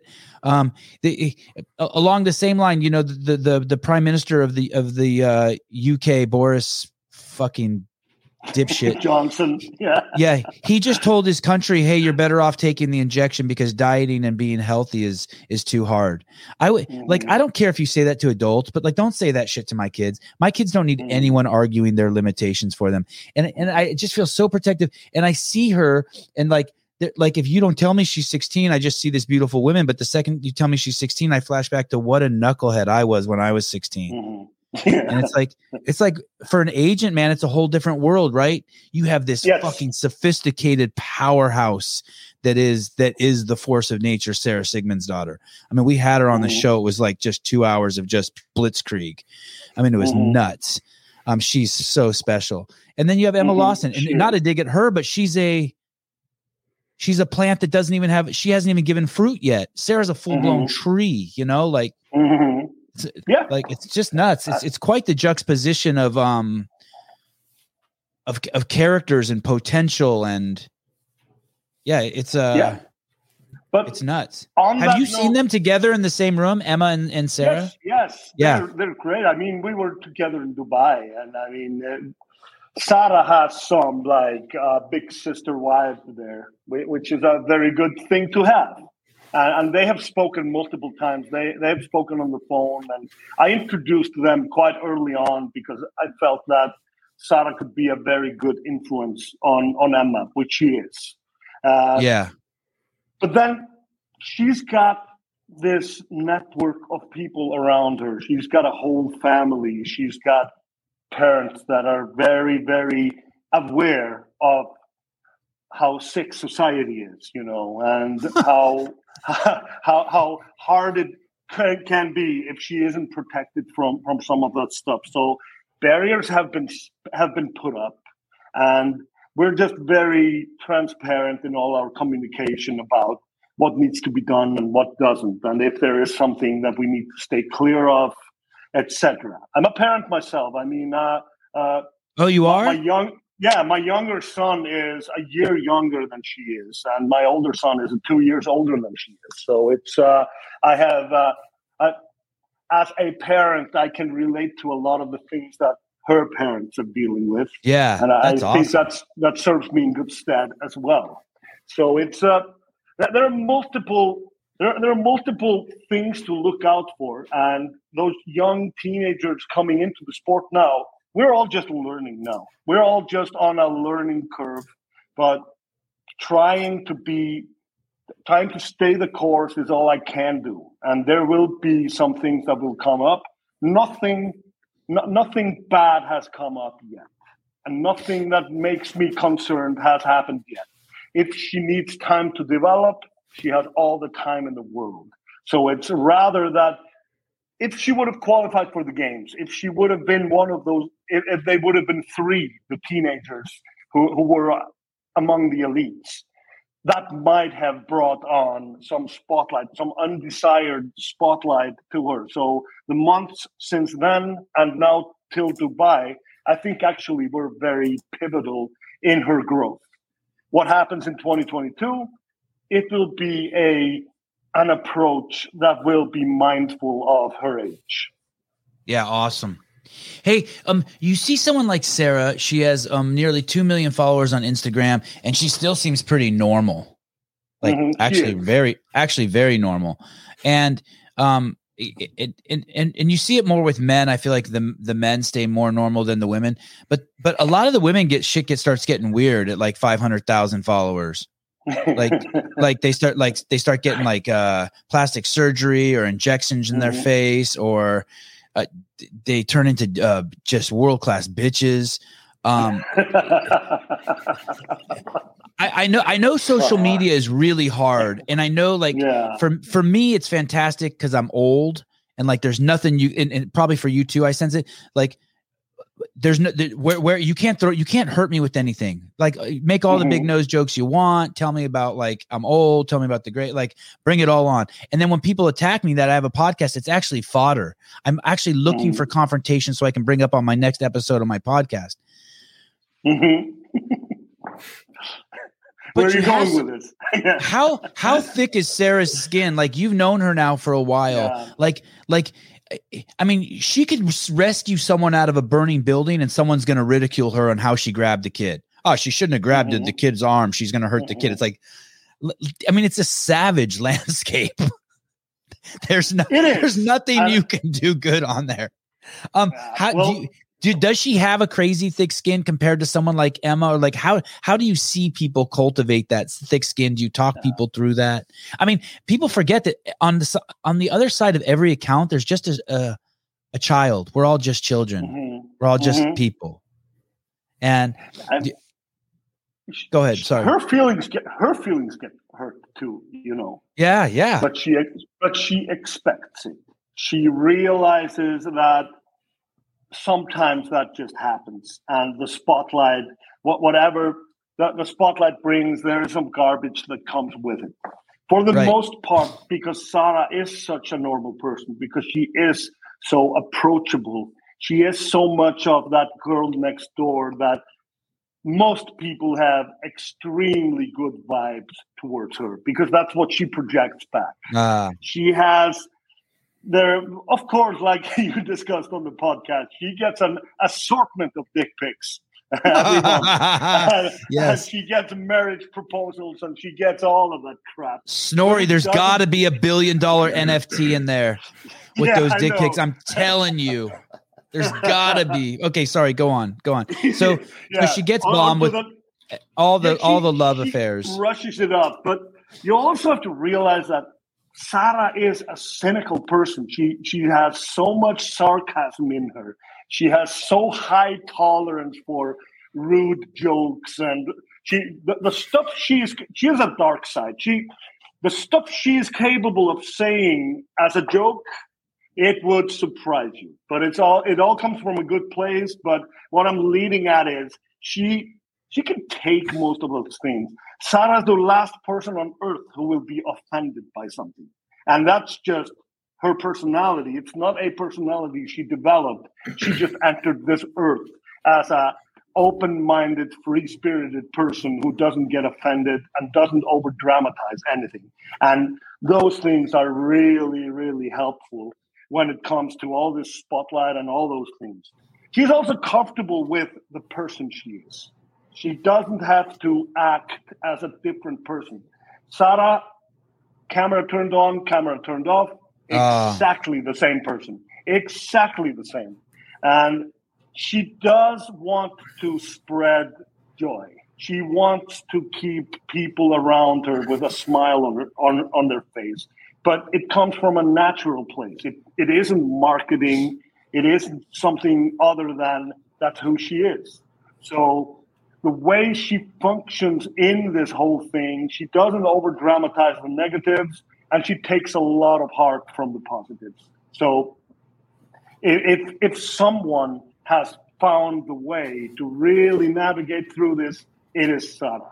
And I thought it was really interesting when, when you guys had her on the podcast because you bombarded her with some questions. She was never faced with any of it. And that's exactly how she is. You, Yeah, you she was say some- amazing. you can say some nasty shit to her that would really get a lot of people riled up, and she will just laugh it off. That's uh, Yeah, she and that- that's to her credit. You you you are not going to put her in a in a tough spot. The last year in Sara's life has been an absolute fucking nightmare, and there were things that were widely reported. Uh, her injury nightmare, her her dog, literally her best friend, uh, got hit by a car and died, and there, there were so many things that went sideways for her. And she still maintained she still thrived she still did all of that stuff that she needed to do. And she was back on a competition floor eight months post surgery and kicking ass. Her fitness wasn't all there but she was all there and Dude, she uh, set a record on her. to her What did she say on the show? She said a PR. Go ahead, Brian. Sorry. It was No, a, it was a wasn't post PR. It surgery. was- yeah, yeah, it was a post surgery PR, but it was a PR. She had done 95 kilos split jerk previous to the competition. Oh, no, it was a run. I'm talking about- 107.5. It was a lifetime she- she- PR for a run, one wasn't it? kilometer or one mile run. That's right. It was either Yeah. one of those. Yeah. That's crazy. Yeah, just buckle your seat. She's coming back, and uh, she, given that her her, her body holds up, uh, I have this theory that the whole rest of her body healed up while she was healing her knee.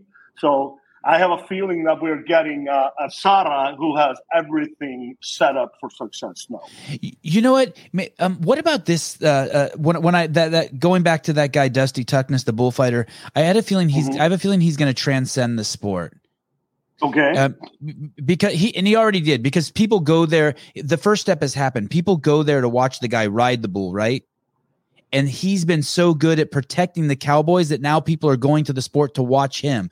It's like if someone Mhm. went to the sport to to an NBA game to watch the judge or the referee. I mean, it's just it's it's just weird, right?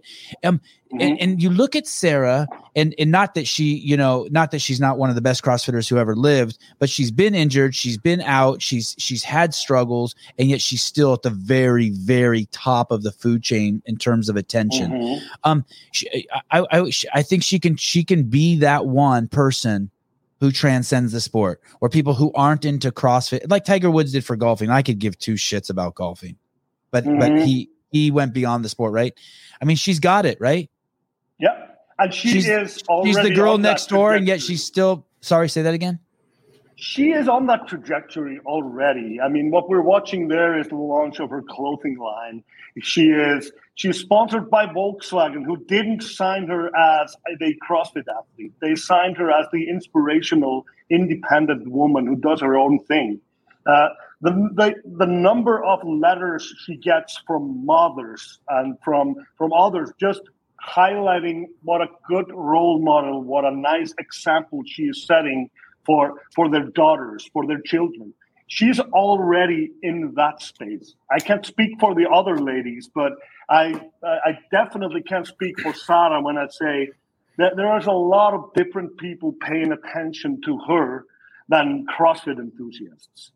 And they're Yeah. not there for the for the for the underwear pictures because she doesn't post any of that stuff. Right. She never leverages herself or her sexuality. As Yeah, please talk to her about that, please. Can you fix that, Snorri? Thank you. I, I like how I like how good she is with BKG too. By the way, I love Yeah, seeing their camaraderie when they're together in the pictures. I love that. It makes me want to be there with them. It's crazy.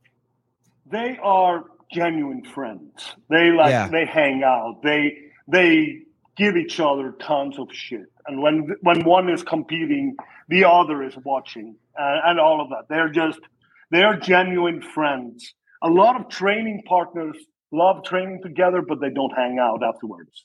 They whenever there's an opportunity, they have they hang out and they they engage, and they're just like brother and sister. There's nothing more there.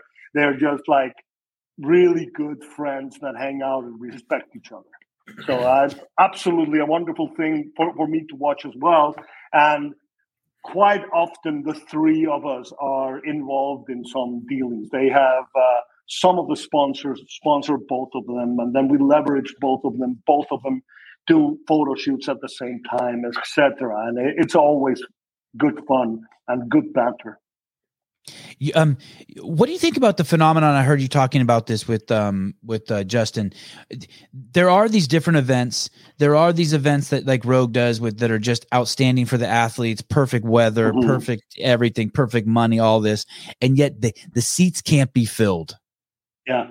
They're ghost town, and yet the CrossFit Games is selling out like in in like you, you know 11 minutes the stadium, and the tickets are more expensive than fucking seeing Guns N' Roses.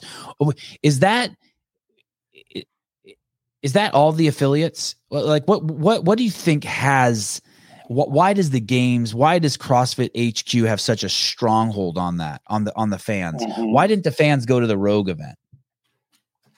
Why aren't they going to I- I I, mean, they go to disagree. Wodapalooza, but you know what I mean. What? Say that again. I You disagree? There was a, Okay, there was good, A yeah. bunch, of, bunch of people at Rogue. There was a bunch of people there, and the the stadium was just set up in a way where you couldn't fill all the seats because the Okay. line of disability wasn't wasn't there from from every angle. I don't know how many people were there, but there were thousands. And Right. uh, I I believe there there is a route here to the popularity of this sport that needs to be explored. Um, all I cannot explain CrossFit to my grandma. I I, I Right. could explain. I, I could explain soccer to her. I can explain boxing to her. I mean, the guy that gets knocked out loses, or Right. the, the team that scores more goals wins.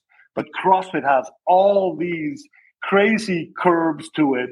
Uh, and when when you're announcing all the events at the very last minute, it gives the broadcasting team and the announcers and everyone such a limited time to prepare to really give a good, engaging broadcast experience to those who know nothing about it. So whenever I tell someone, hey, watch this event, watch Dubai or watch the Rogue or whatever, people who don't know what CrossFit is all about, who haven't done their beginner course or aren't training it themselves, they have a really, really hard time understanding what's happening on the screen.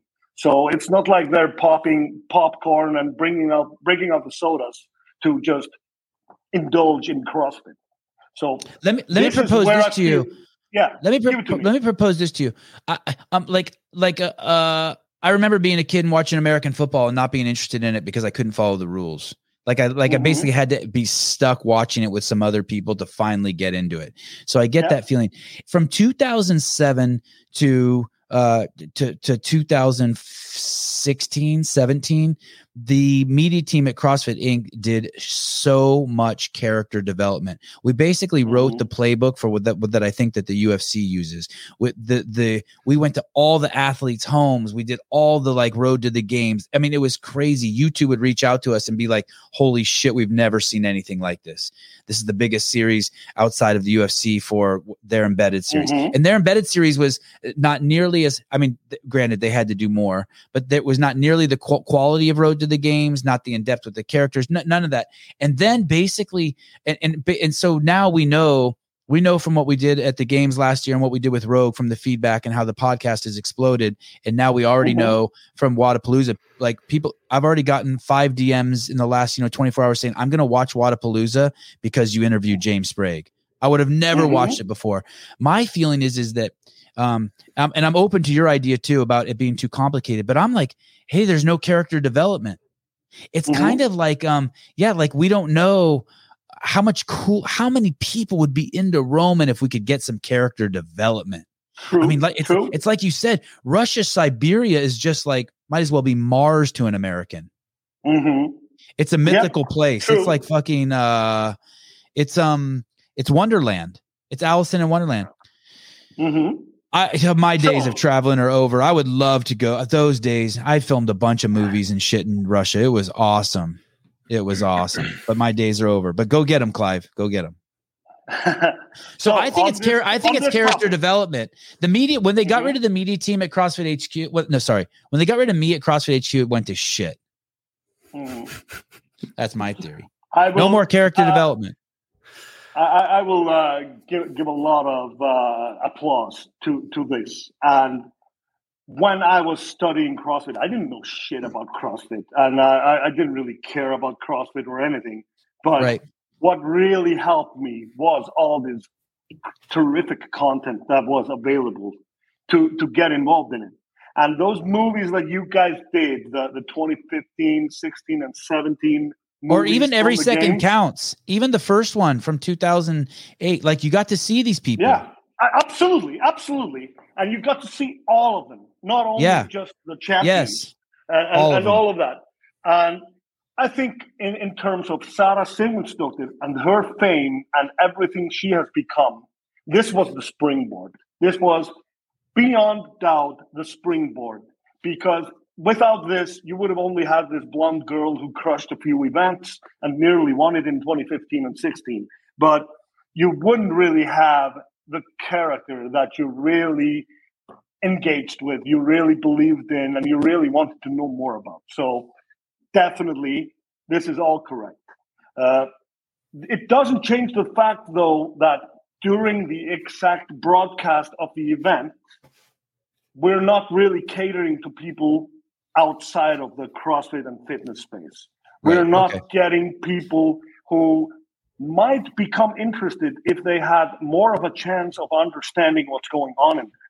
And they don't know need to know the difference between a pull up and a muscle up and all of that. They don't really need that. That can be developed over time.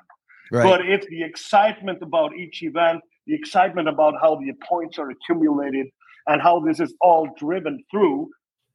That there's yeah. a there's a lot of ground that can be made up on that.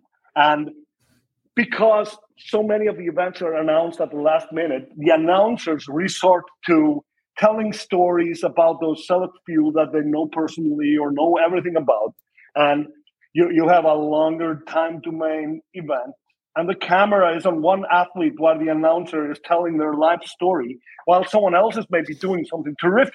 And they miss a lot they, of stuff, that's for sure. Yeah, they miss so much. And it it maybe serves those who know everything about CrossFit, but it doesn't really serve any of those others all those burger eating truck drivers that could be loving this will just stick to UFC and, and football and, and those sports that they understand. But I, I don't I'm not even sure that's the case because you know this this example that Sevan said about James Sprague is is a great one. I think that you know before maybe before we interviewed him on on here like he was very uh, unknown like you'd have to be a pretty mm-hmm. serious fan to have any idea who James Sprague was this guy's got a great personality incredible work ethic and a ton of potential He's mm-hmm. training with, you know, and he has been training with the Brute Strength, which is a very well established program. He's got friends and support system that are helping him do this. He started his own business, and all, and mm-hmm. there's so many athletes. There's like 85 individual athletes competing at Wodapalooza in the elite division. There's almost mm-hmm. 200 of them competing in the elite teams of three division, and you know mm-hmm. we're not going to be able to tell us 300 stories. But no. there's a but there's a lot more athletes that could that we could be shining a bigger spotlight on. And I agree completely that a lot of the competitions, and I think this is a in part a derivative of the games, um, and in part of just the weirdness of the ups and downs of the media space in the last three years, um, the, after it was kind of disrupted. But it makes it difficult for people who do know a lot about the athletes, who do appreciate a lot of, of the athletes, to be able to get those stories out there mm-hmm. into into the psyche. I mean, James Sprague might not appeal to everyone, but he's going to appeal to a different demographic than a BKG or than a Roman. And if mm-hmm. we can mm-hmm. tell more and more stories, then we draw from more and more fields, and it's better for everyone. Man, people liked but, him. By the way, he he, he yeah. was a home. Yeah, definitely, and uh, it's great that you guys are bringing some some of those incomers into into the discussion, and you're featuring them and giving them a shot to shine. But who is your audience? Uh, Right, how right, many right. outside of CrossFit are actually wa- watching this? My mom. Oh no, wait, she does CrossFit too. Sorry. No, no one. No one. The, the, the thing No I'm one. looking at is let's say there are five or six million people in the world doing CrossFit. Let's say there are people around them who don't do it but appreciate CrossFit and have like some interest. Let's say we have a 10, uh, uh, 10 million roof on this. We have 10 million people that can be catered to. If this sport is to reach any new heights, we need to get those into a billion or at It's least Sara's 100 fault. million. It's Sara's fault. She needs to transcend the fucking sport. Yeah. We need to put Sara in a rocket ship and send her to Mars to do thrusters. or she needs to get with Uh, Elon. She needs to get with Elon. Take Yeah, we need marry, to get have a baby with Elon. If she had a baby with involved. Elon, or if she had a Mhm. baby with Elon, like I think Yeah. that's like we need some sort of like you know transcending from somewhere else. Well, yeah we, to to to that point, it's uh, there, there's a lot of things that can be done, and there's a lot of things that will be done. So it's not like I'm over here being overly pessimistic that that that CrossFit has found its roof and will never ne- ne- never grow from here. It definitely will, and Yeah, it will. definitely be some some some opportunities. One of the ways to do it is character development, and I'm really grateful for exactly this podcast here because you guys have been bringing in people that wouldn't have been featured other ways. I mean, Colton Mertens, he's been Oh. around for a while. You guys finally started featuring him. Lazar Jukic, not a lot of people would have interviewed Stud. that guy. Yeah, Stud. wonderful guy too. I wouldn't have interviewed him. Brian's like, you got to interview him. I'm like, I don't want to talk to some fucking Bulgarian, Serbian fucking dude who doesn't speak English. Now I'm in love with the guy and his brother. Oh my god, I want him to come to my house and play. They're awesome. He's probably up for that. Hey, you No repre- do you represent the brothers? no, but I'm friends with them, and they are in the category of people that I do help out from time to time. You're in courtship with them. Yeah, and I, I mean they are they're just friends of mine, and the European you uh, the the the what's the word for it? Collegiate? No, the group of European athletes and people involved in the sport over here in Europe, we tend to have like uh, a tighter tighter ties. So even I think though you're I'm looking at the European contingency. yeah, that was it. That was it. And we, I am more motivated to be of service to someone over here than from somewhere else, just for the reason that we, we try to stick together and help each other out. Is Sarah going to get married? Do you think soon? Not soon, no. No, not soon. And why should she get married? I mean, She shouldn't. That's not really that, that No, that's not really our culture. I mean, no one is caring if you if, if you sleep around before marriage over here. So she's pretty good to go. Oh, uh, well, I wasn't even going there. I don't even think she has from from the little bit we that I've spoken with her. I don't even think she has time. I opened Pandora's box. So I don't even one think she has time to sleep around. I That's the second time you've done it. You brought up the virus before he could. Now you brought up sex before he could. His two favorite Yeah, I'm, topics. just, I'm I'm here on the on for the first time, and I'm making the mistakes so that I won't have to make them again later. Hey, uh, uh, she, she she loves going to Dubai, huh? yeah, I keep thinking we're gonna find out she's like marrying a prince over there or something. I keep thinking that there's like when I see she goes over there like two months ahead of time, I'm like, man, there must be something over there. We asked her about that. I, I asked her about that about um men in her life, and she basically she gave a very honest uh uh answer. I, I really liked it. It was like, hey man, like yeah, it'd be great to have someone, but I don't know it. I can't give anyone attention, hmm and And that's- and it's like that's exactly the thing. If someone wants to tag along, then uh, it will be on her terms, and men have a problem with that. So Yeah, they sh- she will. She she just she navigates her life on her terms. Everything she does is on her terms. She tries to be as nice about it as possible, but training and competing and doing the things that serve her goals come first. There isn't a place for anything else. But I mean, she's got She's got friends all over. She she she does whatever she wants to do whenever she wants to do. And in Dubai, just happens to be where her best friend lives, and there, there happens to be a group of motivated people training there. Uh, the sun is usually the factor of where she wants to be at any Oh, given time. nice. She loves the Yep. sun, so she is she is planning on spending a considerable time in America now. Next season, Max is over there. Um, she she'll probably stick around in Florida for a little while after after the Wodapalooza, but she just doesn't tie herself down to anything. She What- she's just free. That sounds like me. hmm Except you're stuck in California all the time, it seems, and you never. Yeah, yeah, yeah, yeah. But like I just do whatever. You know what's But funny? that's I- on his terms, is what he's saying. He Yeah. What's what's what's Cool. this word mean? Dollarama. I will Vincent Chung. I will gladly be her low maintenance Dollarama pl- prince. What's Dollarama mean? I have no idea. Oh, okay. Here I'm, I'm gonna wik- I'm looking up on Wikipedia. It's a Canadian. Oh, it's Canadian money. What is that? Someone uh, is a Canadian dollar store retail chain headquartered Montreal. Can oh, uh, it's a retail. You'll be her retail store prince. Okay, I, I'm not sure I get that, but I like it. All right. Well, well, I right. mean, try try sending a dick pic in her DMs and see if she join the line. oh my goodness. No, fuck. Now I'm in trouble. Uh, Uh, um you know what's funny snorri is i'm using this i i, I don't want to be i don't want to be in the um in the crossfit space okay. I- but Where but do you let me wanna be? I, I i'm leveraging it's not that i don't want to be it's it's not that i don't want to be it's that i don't want to be like I, I would rather i'm leveraging my the crossfit audience that and and the people who through crossfit to pursue this idea that um to just take one shot at making the biggest podcast in the world. Mhm. and like and like all these people are fucking amazing. It, it, it truly is crazy. Like uh, every morning when i'm in the shower i'm like i can't believe someone sent me a dollar 99 like it's crazy that someone would click and do that. But to, to me like i'm um Mhm. but but i'm leveraging I, I want to bring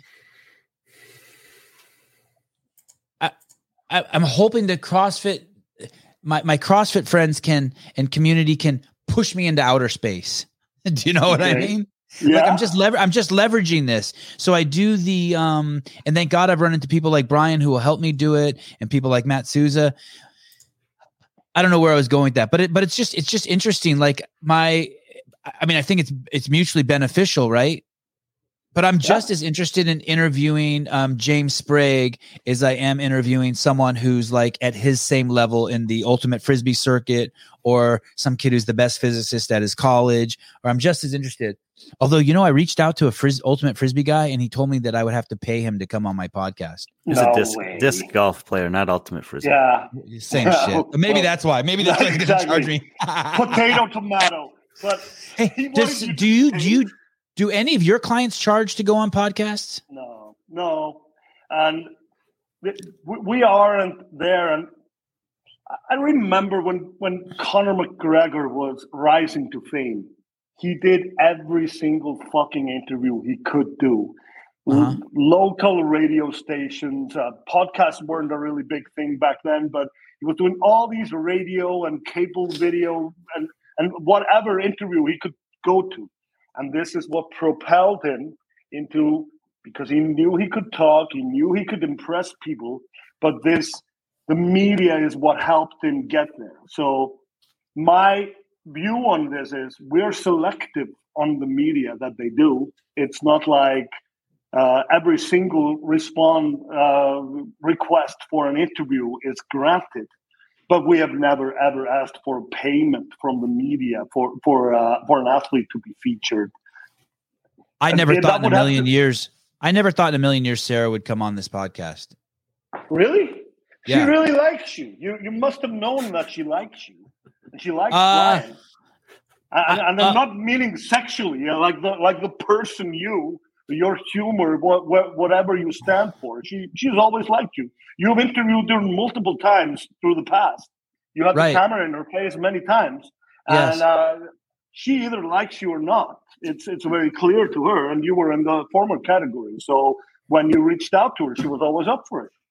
I don't think anyone. Um, do, are, are you? Are, do you have any insecurities about people liking you? Like, I feel like no, no, one really likes me. No, you don't. You think people like you? Well, I know for a fact there are plenty of people that don't like me, and uh, there's plenty of people that I don't like either. And uh, I just assume that most people don't fine. like me. okay. why do you think people are watching this podcast, man? Why, why do you think you are uh, generating all these these views and liking and liking? I mean, that's so they want to watch it. They're they're they're hoping there'll be a train wreck. They're hoping that I'll say something to. They're just waiting for someone to tell me to shut the fuck up. And then but, they're waiting for me like to say something to you and like think I'm safe because I'm six thousand miles from you, and then you walk in the door and you just start beating my ass. I think that's what they kind of like. Everyone secretly uh, hopes that. That's what I think. You you have to take take this to a very very dark and unsecure place where that ever could happen, man. So, no, I, I think I think you're more liked than you give yourself credit for, and I think deep down inside you know that that that, that is the case. Well, good. I, I, I am not going to tell myself then that though, because it because it drives me. Thank you, Leslie. Thank you. Thank you.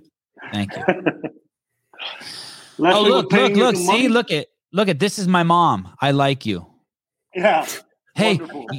I'm gonna tell you That's something. That's really not, all that counts. That's really all that matters. Does your mom know what you do, Snorri? Is your mom? Does yeah, your mom she, know what you yeah, do? Absolutely. Does your, and she's does very, your dad know? My dad passed away this year, but he knew really, really well. Yes or last because my my mom knows ago. what I do, but my dad doesn't really know what I do. Okay. Excuse me. No, my my parents they uh, both showed a lot of interest in in any business endeavor that I've been in, and especially now on this trajectory. I I share quite a lot, especially when there's something happening through my social media. So my people have a pretty good view of what I'm doing when something is happening. How did your dad pass?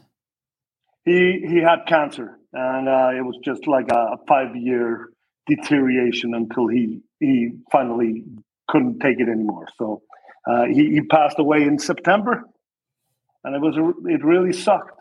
uh, yeah. I'm still getting over that. So, uh, but but at least we managed to have the conversations that we wanted to. I mean, I had five years from the point in time where he announced that he had cancer until he died. So I had five years to really use to to, to get everything that I could from him. So what I'm, kind I'm of happy cancer? about that.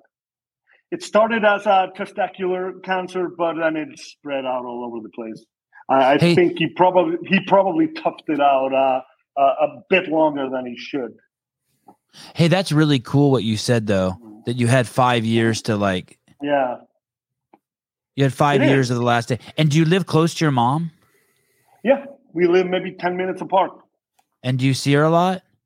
Yeah. And, and of course, after he passed away, I tried to do more of it. Uh, I, of course, in a normal year, I'm traveling like half the year. I'm traveling maybe 150 days a year. So yeah. I'm not seeing my mom those days. And I, I also have a, I have a wife and kids. So there's a lot of sacrifice in, in time that, that has to be made so that I can be doing what I love doing. But so far, so good. It works out. Yeah. I um you're lucky you have your mom close by. And, and your kids have a relationship with your mom? Absolutely, yes. And uh I mean that's one of the beauties of Iceland. It's small and compact. So yeah, if, if, you want to have a good family, then that's or or a close family, then that's very possible here. We aren't uh, scattered all over. It, it, um in, in, my family, I, my gener, I didn't know my grandparents that well, like hardly at all. I mean, a little bit. The ones I was close to, they spoke a different language than me, so it was hard to communicate with them. My Armenian wasn't that great, but my um my kids have my mom and my dad, which is awesome. Yeah, and you guys can do that in Iceland. Mm-hmm. Yeah, Every, like it's not uncommon for people to have relationships with their grandparents. No, not at all. That's uh, that's the way of life over here. Most families keep it pretty close over here. Yes would you would you let your kid would you encourage your kids if they wanted to become CrossFit Games athletes to encourage that? Or would you say no? It's too hard. I will. Do that. I will encourage them to do whatever they want to do and uh, to to chase any dream they want to chase. I mean, that, that's how I got where I am at. Been chasing a dream, one dream after another. So uh, that, that, that's what I will try to inspire them to do. How about UFC? Would you let them go that route? Well, my, my older son was training at Mjolnir, the, the MMA gym. I, I, I would happily let let him make those choices for himself if that's what he wanted to do. So Damn, I, am not here to put blocks on anything, but you're be- you're a better dad than me.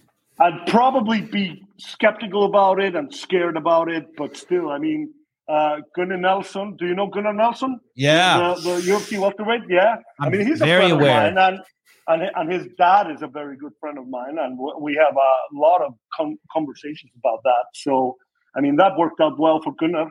So why why wouldn't it work out well for someone else? Yeah, he's a special guy. We need to get him on this podcast. You, you, you can speak to him. He is he's not only special. He's he's loads of fun. Uh, he's a really fun guy. He just made Sevan's day.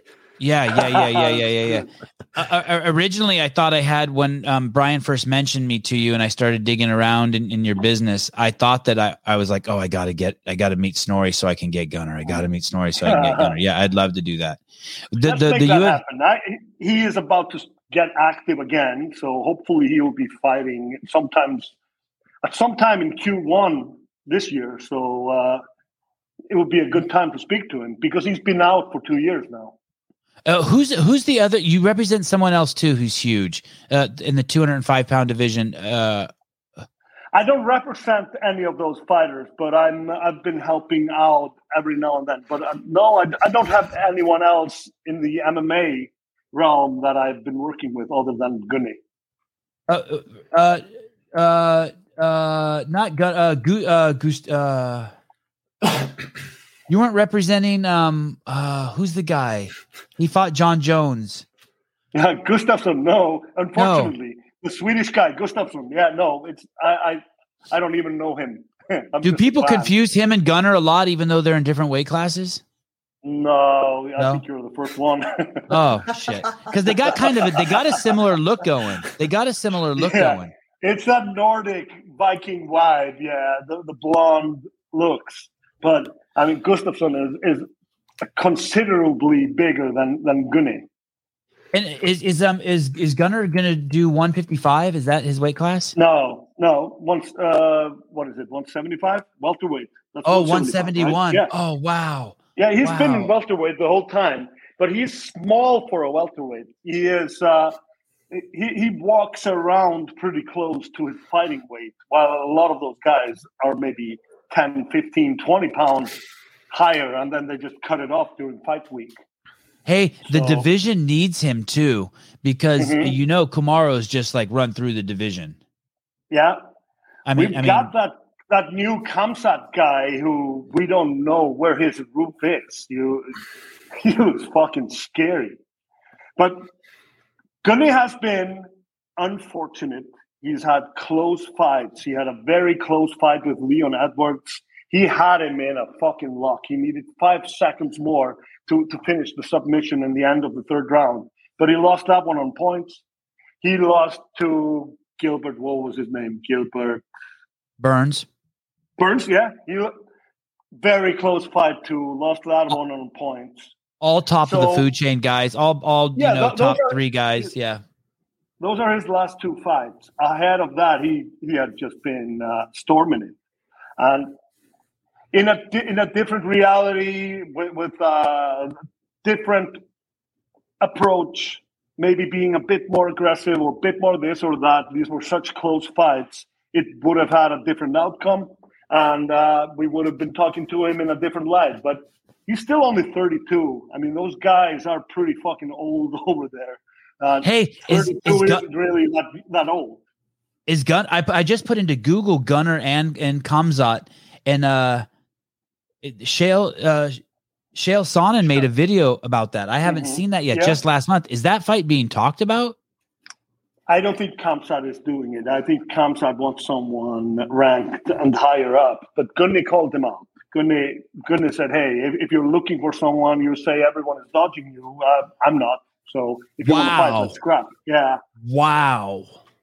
Mm-hmm. Wow. Well, that would be a that would be some fight. I, I would be scared shitless because Gunnar has been out of action for a while, and we don't know how good this Khamzat is. He has he has not gone against like top top level opposition yet, so we don't really know. But he sure looks scary. That the guy has like 300 punches landed and three absorbed or something. So how, how about the guy from China?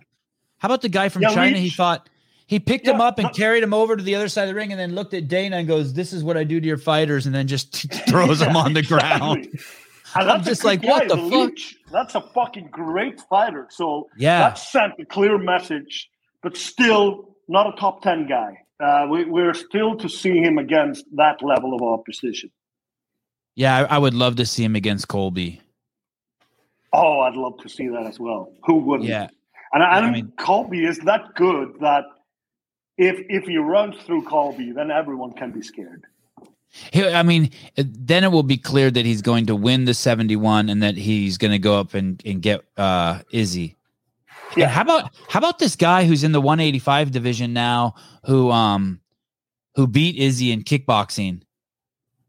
And they Who's say he they said he's made out of mahogany. This guy is nuts. I, I, wish I could remember his name. Maybe someone will say in the comments. Is that um, Khamzat? No, is, is, that Khabib's friend? Is that no, it's the, it's uh, a Brazil. It's it's Glover Teixeira's boxing coach. Okay. And he's the only guy. So you know, I guess, um, I guess, uh, uh, I think he's the only guy ever to knock out Israel Adesanya. And you know, Israel had like a kickboxing career of like seventy-five wins and five losses or something, mm-hmm. right? Yeah. And, and this, this, guy, guy beat him. Oh, wow. and, and, beat the fuck out of him. Mm-hmm.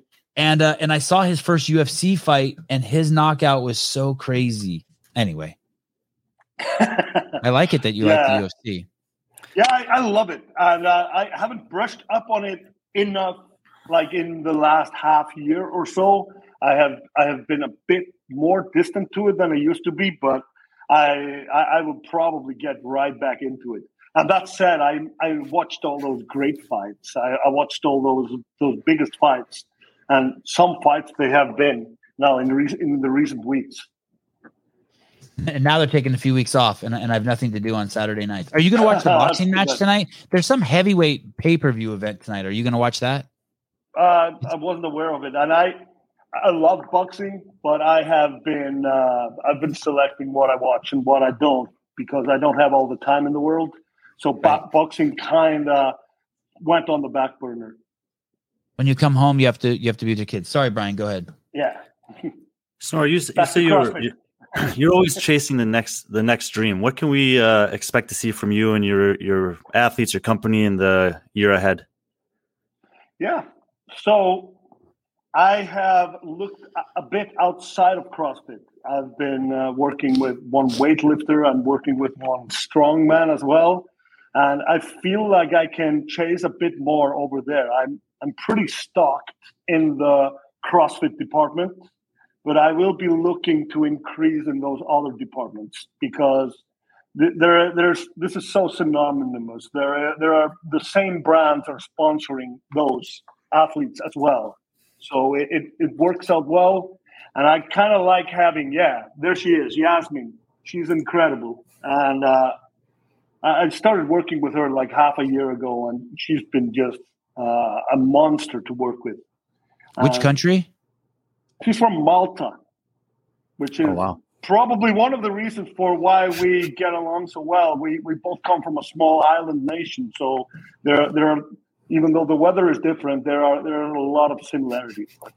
she went to the Olympics. She she she's been competing at the World Championships. She is she's beautiful and she's driven. She's intelligent. She she has so many attributes that have been contributing to the fact that she's just skyrocketing every month in new followers and new this and new that. So, and a lot of opportunities that have been coming her way. Dude, look yeah. at this, people. Look where she lives. She lives between Naples, Italy, and Tripoli. in a puddle of water mm-hmm. called the Mediterranean Sea. My God. Yep. Someone lives there. Hey, where's Gabriella? She, is, is that near Migała? Where doesn't she live? Oh, no, no she's on she's Mallorca over here. Yeah, yeah, she lives in Mallorca. Oh, but you could take a boat. They could boat to each other. yeah, it's the Mediterranean. if they want to, they can they can row, meet halfway. It's about. it looks like it's about a thousand miles. Yeah, well, that's a lot of rowing. How how is that? How is that? And you represent Migała, right? Yeah, yeah, I do. And, and, and how is that? Is she and she trains on that island? Yeah, she lives there. Oh, do you, you represent Laura? Own... No, yeah, she I was don't. great. Not Laura, but but I have I, I represent Christoph, Laura's brother, the Hungarian bear. Oh yeah, yeah, yeah. yeah, and he's he's been on. He's been kind enough to be on. Yeah, he's a regular with, with you guys, and I love that. Uh, you, you're giving him uh, a platform. He's a great, he's a really cool guy. Will he be mm-hmm. in Miami? No, neither one of them will be there. Okay. Uh, out of my stable, it's it's really only Sarah who, who's competing there, and then there are some athletes that I am involved with or have some sort of a relationship. No, I'm kidding. Sam Stewart, the Irish guy, is there. Oh, that's right. He, he was on, on the show too. He's on yeah. team. Yeah, he's one of my guys. Yeah. Hey, uh, Brian, let me ask you this, and, and, I'll see Snorri's reaction to it. Are you guys, are you, uh, Brian, are you surprised that um, Sarah would just come back brand new, do um, Dubai, and then do um, Wodapalooza, especially since so many athletes are like, hey, they're too close to each other. And here we have an athlete that's trying to just come slowly in, and yet she's charging both of them. And then on the other hand, we have Snorri saying, but this is where actually Sarah develops in competition. Mm-hmm. She's a competition developer.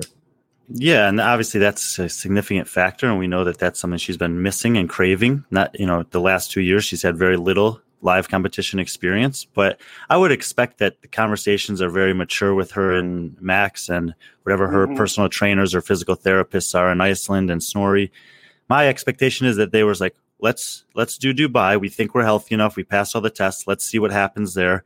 And honestly, Dubai was a great test because uh, they got to run in unstable conditions, and they had to do the thing that that caused the injury or was the last straw that broke the, the knees, so to speak. So mm-hmm. she she checked those boxes, and I would assume that week following that they did a little check in, they did some whatever analysis, had the conversations, and she knows she's coming to the U.S. anyway. She knows she wants to spend some time here. Uh, she had an invite to compete there. Um, and so if the body was holding up, then it said, okay, let's, you know, let's give this a, ch- a shot too and that would be exciting for her. So that that's my perspective without knowing on the back end what the conversations were. You're a smart guy, Brian. You you hit it pretty much every single aspect of that thought process and how it evolved.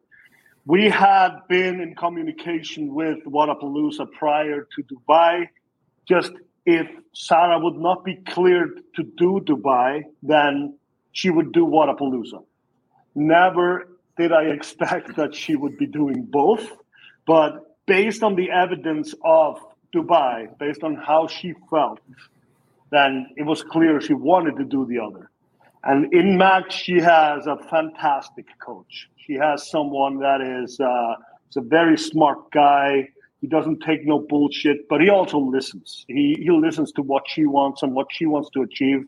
And he he is developing an understanding to how she operates. This will be more about if there's anything iffy that she pulls out.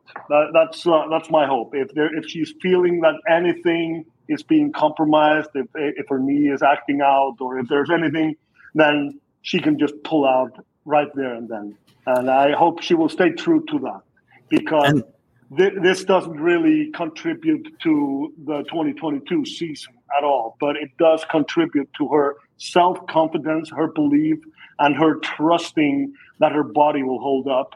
Because uh, and that's what she's chasing mostly. And she isn't looking at the podium even as something that she is uh, thinking about. She's thinking about just performing in a competitive ses- setting. And I, I really think that the you know, prior to Dubai, Sevan, we'd had a lot of conversations about the history of Dubai and the intensity of that competition and the beatdown mm-hmm. that it often often was. And that wasn't the case. They had no. the athletes had plenty of time day to day to recover. There were never too many things in one day. There weren't these hour long runs in the desert or insanely heavy barbell cycling workouts that would just leave you, you know, unable or, or with a week or two needed to recover from that. And if Mhm. And and so that's another factor that plays into it. And I think uh, also having seen the programming for Wodapalooza, that they're also being responsible with the way that they're programming. So it's not Mhm. a huge setback for athletes who choose to compete there, but instead it's an opportunity to test their fitness. They're still going to be tested, and it's going to be hard, but they have the opportunity to recover day to day, and it's not a, such a grueling test that require that that sets them back for a month from their training or whatever. Brian Exactly. called the programming at Wodapalooza responsible. It's funny when I hear that. I just think of all the all. I just want to know all the events that he thinks are irresponsible. Um, I have a question for you, Snorri, but first I got to say something to Caleb. Hi, Caleb. Uh, don't we have a uh, a new overlay that when someone says Brian is smart, it's supposed to pop on the screen and say Brian is smart? Yes. Oh, What are you doing over there? Uh, Were you Nothing. doing your day job or like what's going on? Show up, show up. Jesus, crime anybody. Hell's going on over there? What- Sorry the for you guys to the reason Hey, no the reason why I say that it's responsible is because the the competitions are aware that the ecosystem Oh, needs, oh, wait, wait, wait, hold on. It's it's one of those overlays. I don't mean don't don't be getting crazy, Caleb. If fucking will come over to your house. Sorry, sorry. No, no, there That's needs to be a balance. Athletes want to compete in the off season, but they know that they there's only so many times they can compete. As Snorri said, it's going to be different athlete to athlete. But the competitions also need the athletes there. So if they're doing things that are so difficult, so demanding, so fatiguing, so draining that it then prohibits them from doing other competitions, it's actually worse overall for everyone. Hashtag they CrossFit wanna- Games. Hashtag CrossFit Games. CrossFit Games is different because it's the end of the season. Yeah, There's at it's the least a couple months, and it's for the best of the best. How about Um, us? Uh, can you point out to any comp? Or do you know competitions in your head with that that are irresponsible? No, some of these have been programmed differently and with different purposes in years past. Okay. But now we can all of the everyone in the sport, the, the competition directors, the managers, athletes, the coaches, et cetera, are all realizing and learning more and more every year about what's reasonable in terms of volume of training cycle, volume of training day, volume of competing in a season. And that if if people are more cognizant of that, then they can create the reality for athletes to compete a little more often without having to worry about how detrimental it's going to be to whatever their other goals are. I like that. yeah. Um, Snorri, do you think me. do you think that Sarah has the discipline to pull out if she is um uh I, I I know these people they're they're they're some of their best qualities that got them to where they are is that they are hyper competitive. Um I guess that is the question. If she feels something like, hey, it's better to fight another day than you know die on this hill, does she have that in her? Not by herself, but there is a team there, and there, there- it's a team effort, and and it has been spoken about, and she knows what her goals are too. But no, on, on the on the day it will be really hard. But she also remembers how fucking hard it was to be on the sidelines for eight months. So uh, she she's a smart girl. Uh, you should put that on the screen. Uh, Sarah is super intelligent, and she is, she is I, someone. am looking at Caleb and he's, he's smiling. So Caleb, I couldn't find it either. Just so you know, I couldn't find the Brian is smart. I saw I saw uh Yeah, there we are. Nice. But, but get, let's get rid of that H. There is Um, no H in her name. um It's Sarah. It and, ends with an A. Hey, can you say her real name? Uh, Sn- Snorri? Snorri? I- Snorri. Yeah, I sure can. Snorri? Her name is Ragnheiður Sara Sigmundsdóttir. Ragnede Sara. Put that in Can it- your can it be pipe simpler? and smoke it. hey, I, I really need someone to spell that out for me. Uh, f- uh, is it phonetically? So that I can um, start saying it like I say Bjorgvin Karl Gudmundsson. You have come a long way with that one. Yeah, Got you it. have. I feel like when I say his name, it's like when I start up my motorcycle. I just feel like better than everyone around me. Snorri, I thank you. appreciates it. Uh, thank you very much. Um, too, I hope I hope we won you over. Um, that you will feel safe and encourage us and, and allow us to interview any of the people in your stable. Um, I hope you'll stay in touch. Uh, it was great having you. Happy New I Year. absolutely will. Yeah, you too, guys. Thank you so much. And uh, I'm a big fan of this podcast, and I have been for a while. So it's been Thank an you. honor to, to be here. And uh, I was just thinking, what took you so long? So Yeah. Oh, yeah. thanks for Yeah. that. It wasn't a, it, you know, it's just waiting for the right time. I was just thinking these guys probably think I'm a fucking asshole. Since See, never so you have the same on. problem I have. So you have the same problem I have. Just from you guys, just from you guys, though. But, but, but thanks for